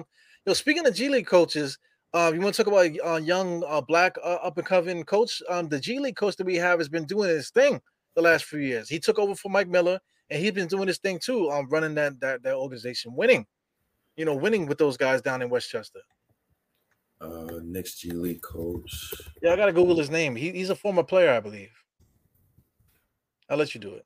Gianna Giap. No. Diop, I hope I'll never see Diop ever in life, man. Yeah, I- Oh, I was man. leaving it to you to, to Google it, but I guess I'm gonna have to Google it. his name's Giannis Giap, whatever his name is. African dude. He's Nah, it's, it's um Derrick Alston. Derrick Alston. Oh, I thought it was Giap, Giap, man. Oh man, I don't know what that dude is doing. He's probably back in Africa with his, his you know, sitting on a rock somewhere with his balls hanging out. Fucking goat with a goat herd or some shit. Oh yeah, with like seven wives, living the life, living the fucking life. You know what I'm saying? No, no, but here's the thing. The, the one positive thing about what about Mike Miller and Randle, Mike Miller got Randle to stop doing that stupid ass spin move. That's exactly. So he He- did discipline him, not necessarily discipline, but he just had him. You know, uh, if you want to compare the beginning, Mike Fizdale, and and then um, you know, Mike Miller, it was night and day. He just he just totally simplified Mike Miller's um, not Mike Miller, Julius Randle's game. Julius Randle, I think he put like forty something on Enes Kanter or whatever the hell. You know, so he so he started playing better. So, you know, imagine what Mike Miller could have done if. Imagine what Fizdale could have done if we would have just kept him that whole season. He could have won Fizdale, 15 games. if you want to talk about fuck somebody, He- fuck he- Fizdale, man. Nah, nah, nah, nah, nah. He did the right thing. He tanked Because he lost, man. You don't reward people for losing, man. He he tanked. And, and he was trying to win. He tanked. He wasn't tanking. He was trying to win. He got us RJ Barrett. He tanked. He got us RJ Barrett. And then the very next season, he was on his way to get us LaMelo Ball. Like he was on the route. We was on the. He's on our way. Fizdale was actively trying to win. And you know that was better for us because we was four and eighteen when he got fired. And I was ready to be four and thirty-six Man, because that- that is another fight right there. That's another fight right there. But, Nah, you know, it's I'm, not not, a fight. I'm not gonna It's- say fuck fuck Mike Miller and then say, hey, yo, Fizdale, you're the man. Like hell's no, man. That's no, no, like, no. that is- that's horrible. crazy. Fizdale was horrible in his own right. But the point I'm trying to make is Fizdale was 4 and 18. We could have kept him the whole season, let that man win 15 games, and then we could have fired his ass at the end of the season and got a higher draft pick. So two years from now, me and you could be talking about, yo, what is RJ Barrett and, and, and- and Anthony Edwards doing? Well, are, are they are they all playing the off season together? But nah, we having combos about yo, are we gonna trade Julius Randle? Because you know, Obi Toppin put 42 up on some unknown players in the last game of the season. so man, it, it, it, it's tough, man. well, I mean, Paris, Paris, you, you- you're the man, Paris. One one of my favorites. But I mean, anybody's behavior. Who uh, like c- c- to control one person to control another person? You know, that you're talking about jail. You know what I'm saying? Yeah, you're, that- you're yeah. talking about institution. You know what I'm saying? Like coaching, uh, being a coach, you're not a warden. Yeah, You know what I'm saying? Let that man let that man be emotional. Like we, we not we not saying take the man emotions away. We ain't trying to. What's the the, the lion and the ten man from from? we ain't trying to do that to him. Yeah, the only thing that, that you're gonna do to stop somebody's a grown man's behavior or control a grown man's behavior is only thing I could think of is jail. That's it. a grown. It's two things that could gr- control a grown. No, three things: it's ego, jail, and your wife. well, what's ego? How do you do the? Well, the wife, of course. You're not talking too loud. I'm looking Yeah, at the door to make sure the door don't bust open on me. You know, but like, you know, what do you mean by ego though? Um, ego is a lot, man. A man's ego, uh, have a man do some some dangerous things, or have a man make stupid ass decisions just off of ego and pride. Ego and pride, I'm all in one. Yeah, well, I guess a young man. No. Young and old. Old motherfuckers have strong egos too now. Yeah, like like you tell. Well, anyway, like just to just to add on to that. I was gonna, I was gonna say something crazy, but you know, to add on to that, you could say a gun. That's the only thing that's gonna stop a, a grown man's um control a grown man, sh- shoot him in the in the face. you know what I'm saying? Stab him in the chest. You know, I don't know. Control No, that's the only way. You know. Kill a ego. Kill their uh, pride. so, That's how you. That's So- how you. That's how so you tell Thibodeau gotta gotta go um gotta go um you know you know do something do something strange with with Julius Randle's wife and that's that's how he's gonna stop him. That's wow. So we need to get Fisher back. We need to get Fisher back. In the Knicks. Fisher is gonna be an assistant coach with the Knicks now, and we're gonna get Julius Randle back in in check. oh yeah, he, you don't get Randle fall in line. Listen, man, young fella, you don't fall in line. Nah, you see your wife over there. hey, listen, young fella. You know, Derek Fisher will be like this. He'll pick up the phone and be like, uh, uh, "You want to keep talking shit?" He just, He took "Hey, Brandon, hey, what's going on? Fisher, how you doing?" Like, uh, Oh, keep fucking around. Oh, Uh, man. yeah. Yo, no, no, no. Paris Duggar. The Knicks definitely did. They disciplined Randle for that, but I don't think that's how they disciplined. I think the Knicks secretly suspended Randle, and because remember, I they did Randle play that next game. I don't think he played that next game. Well, after the after the After the debacle, yeah, after the debacle with the whole laptop thing, I don't think he played the next game. Yeah. I don't think he did. But I think he got secretly suspended for that game and he got fined. Randle got over 200,000 in fines this season. yeah, He did. He did. So when the I think I think he probably got fined, but also I think behind the scene, I think he got suspended, yeah. Because I got think quiet after that bench, too. huh? like the, last few games, he got quietly benched too. You know, because of the BS. Because I don't think he was hurt. I think it was like, "Yo, man, get your ass up out of here. Go, go sit down." last few games when we're out of the fucking playoffs. Yo, Randle and Thibs could go fuck themselves. That's dead serious. But you know, state the losing thing. You can't, you can't force a, can't get mad at the team because they try to win. You can't. That, that's something you can't do. I can't, but at the same time, it's like, come on, man, you motherfuckers should know the landscape. Y'all and y'all, y'all should see what I'm seeing. If you're seeing your roster's doo doo, how you're going to improve your roster? You have to take two steps back to move three steps. Yeah, but we, we are in agreement though. Like if we, if we would have played quote unquote the young guys that are like 21, 23 years old, if we would have played those guys, we would probably would have won. You probably would have still won. it's a double edged sword. But we still would win. Like that's what happened at the end. At the end with the, all these meaningless games, Obi Toppin, he did he you know he did drop forty on bums, but we won.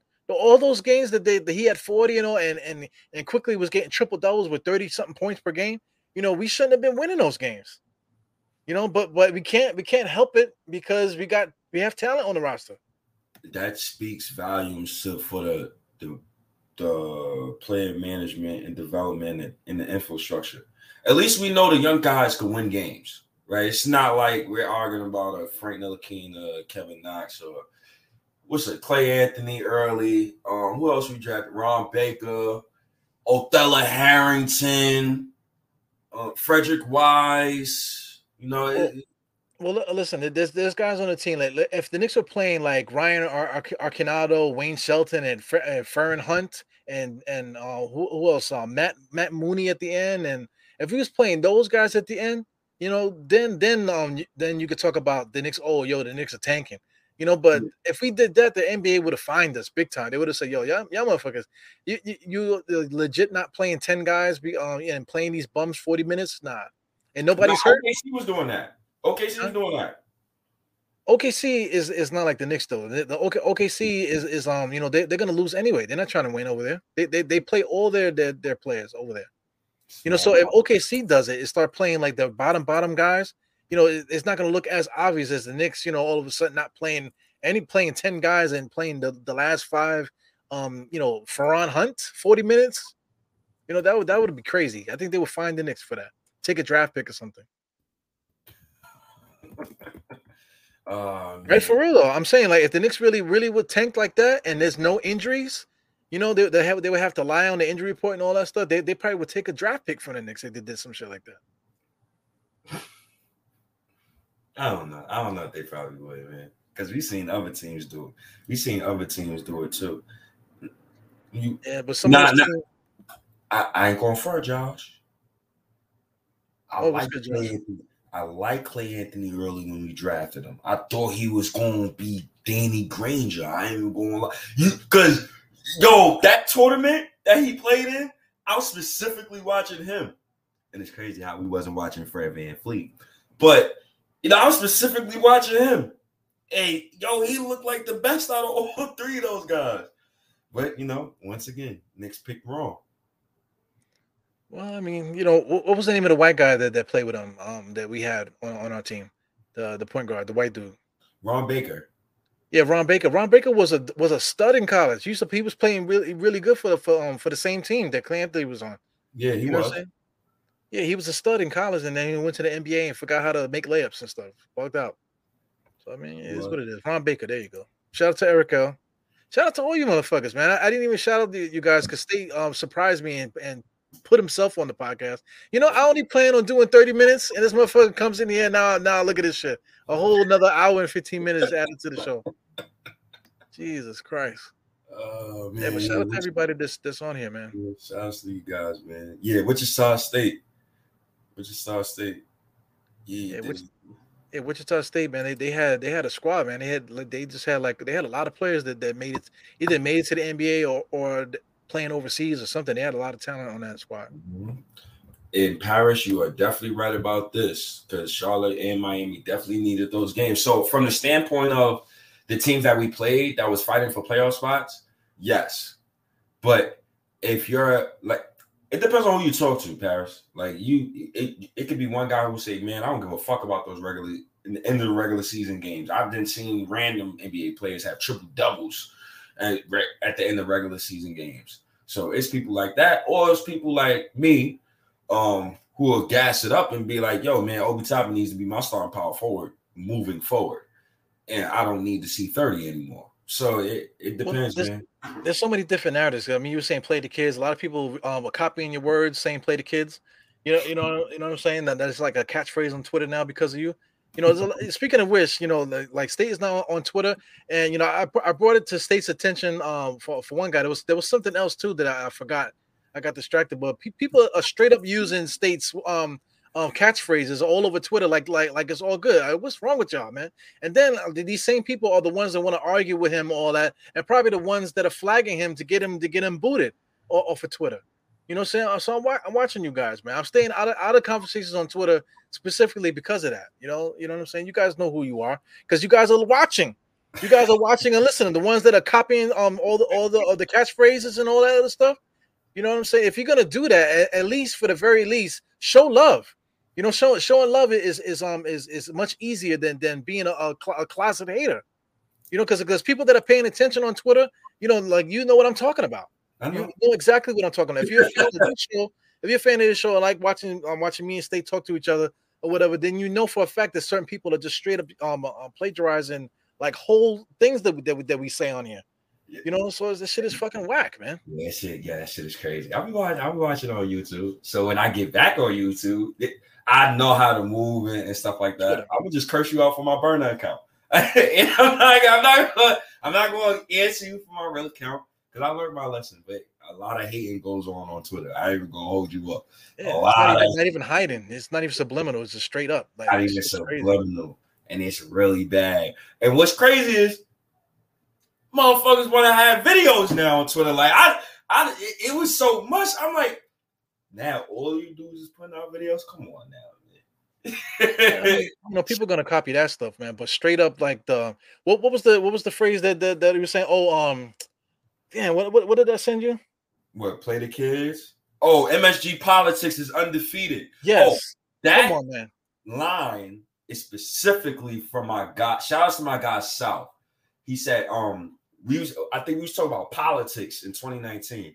And then he I said, Well, MSG got some politics. MSG politics is undefeated. And me and you had like countless arguments on that on that subject, plenty of times on here yelling and screaming at each other. You know, you know what I'm saying? So, you know, it is what it is. Yeah, man, it is what it is, man. So I it, the one thing I will say though that it kind of messed messed up was like the the um the clothes situation. That's probably the only thing that really messed up. But I'll, I'll, I'll get everything situated back by the middle of August.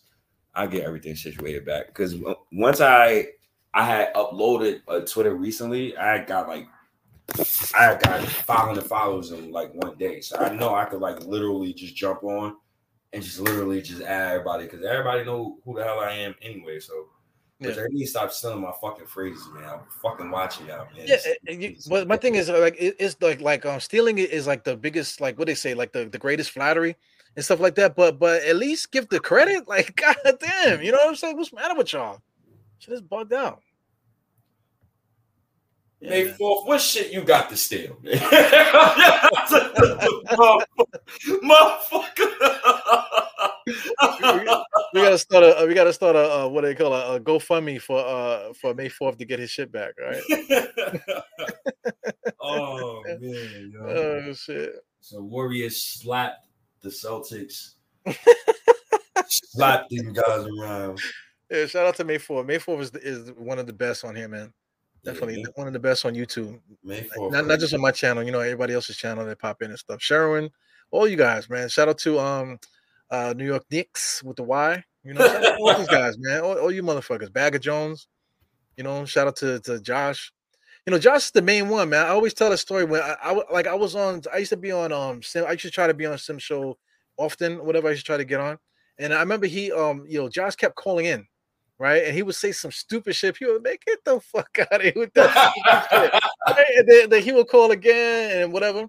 And the next thing you know, uh, Josh was on the show, and I'm like, "Who's this guy?" Like, uh, I'm like, "Wait a second. And I'm listening to his voice. Like, wait a second, you that motherfucker that was calling in on that stupid shit. You know, saying that dumb, that dumb shit, whatever. But you know, the thing I want to say about, about Josh is that you got to give him credit because he don't never back down from the as much stuff that people be cursing him out and dragging him through the cold. That motherfucker stayed right there. And now look, he, he's on he's on um on, on Sims on network doing his own show, and everybody that was talking shit about him is watching him. Yeah, they watching. I'll be watching yeah. Josh too. I, I, I, listen. A lot of a lot of people don't agree with me neither. We already know what I said two three years ago. I I was getting bumped on every day. I was getting bumped on every day. So like I'm, I'm used to having the different takes that out the Julius Randle's a third third option on championship team. I, I could get all of that so I'm used to that, man. I like people like that, man. People that just think different, people that think outside the box.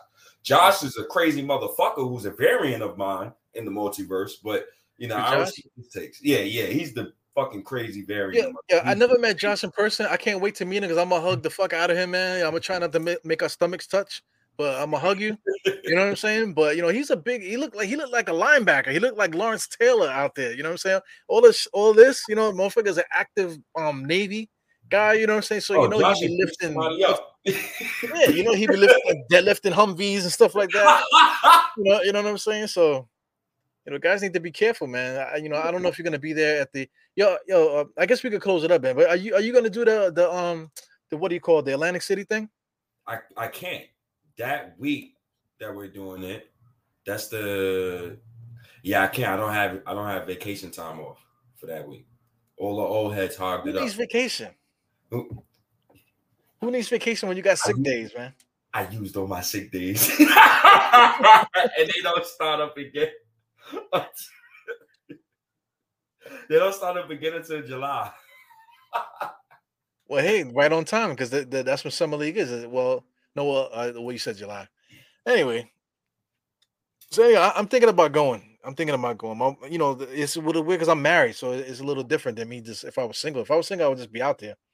You know what I'm saying? So it is what it is. We'll see. Earlier, the one one of the three things to get a grown man to be controlled is a wife. yeah, man. but the thing about it, let me not say it so loud, you know what I'm saying? But but you know, I don't give a fuck about no damn family court. You know what I'm saying? I haven't been through it already. So if we go through it again, I'll be all right. I'll be, you know I'll be all right.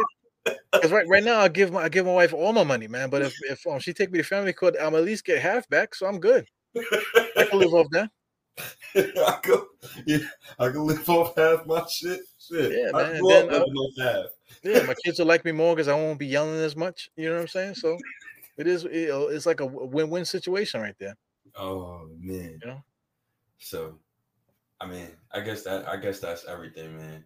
Yeah, motherfuckers best start showing love, man. Get them likes up, man. Especially on yeah, my hit, the, hit the likes, man. My, my guy. That's like the easiest thing. Very you know, you, you know what's weird? Like, so I, I want to say it's hater shit too, man. A lot of people like to watch the show, but they won't hit the like hit the thumbs up button. But then like like shout out shout out to um to um to Knicks fan TV. They they did the same thing earlier. I think about eight o'clock. He only went on for five minutes, whatever. But look at the likes on that shit. You know what I'm saying? It was only a five minute podcast. I watched it too. You know, he didn't really say nothing. He just said what, what was happening, and then he, he kind of drawed it out because that's the way that he talks. He it, like the way that he talks. The five minutes seemed like he's saying something. he didn't really say nothing in the five minutes. But look at the likes on that shit. You know that to me, to me that that's um that's like I don't know. I, you can call me a hater for it, you know, but but I feel like you know guys will see a five minute video and automatically hit the hit the like button, like like like like like like like like like like like, like in the foot, like a thousand likes on it for a five minute video that didn't say nothing. Like, come on, man! Like the people will sit here, literally watch us podcast for three hours and won't hit the like button. Oh man. And, and, then get mad, like damn, y'all, y'all, y'all gonna stop, y'all, y'all gonna cut it off? Ah, go on for another hour, but won't hit the like button still. go on for another hour. Oh, fuck you. anyway, we, we, we do it for love anyway. We don't, uh, you know, if I did it for love, then see see that thing that's scrolling on the bottom, please subscribe. But I never put it up. I can easily click it, but I never think about it. I'm not thinking about it. I'm thinking about just talking about the Knicks and, and doing this thing while I'm do, the reason why I'm doing it. I love I love to talk about the Knicks. And then you bogarted the podcast, you know, and just came on here, you know, and it made me go on for another hour and change because of the love. Yo, my fault, yo. Nah, because I, I think I remember we said we was gonna do a pod today, and then yeah. uh, I think um I was so like in tune with the with the goddamn finals game, I it almost well, I mean, listen, I had other things that I want to do tonight, man. So I only want to go on for 30 minutes, and then that's why I didn't hit you up. And then here you go, pop in the shit. And now I, instead of going off for, I started at nine. I plan on getting off at 9 30. Now it's freaking uh, 11. so thank you, thank you for ruining my evening, Mr. Okay, I plan on getting off at 9 30 and then, then you know, and doing enjoying the rest of my night.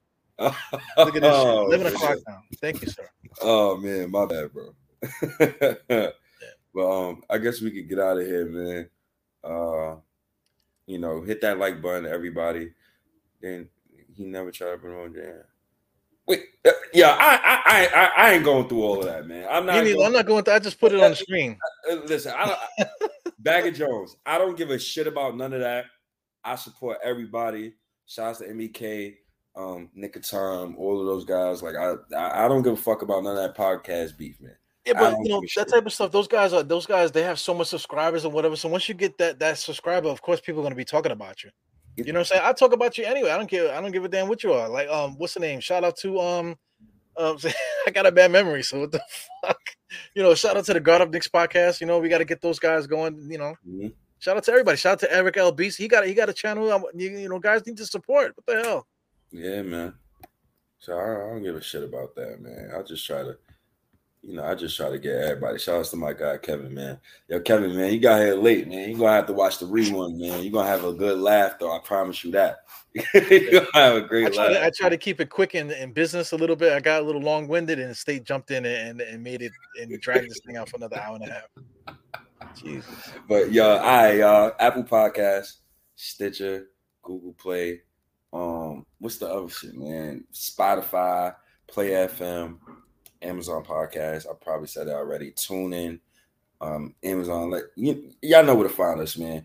Appreciate all you guys coming in, man. Yo, Dahad, I'm out. I'm out to go eat this big ziti and wait for company and try to see if I could go to the moon again. So I'm gonna holla at y'all. oh, you're gonna have a good night tonight. You're gonna have big ziti and go smoke or whatever. Now it's 11 o'clock. I gotta be up at fucking four o'clock in the morning.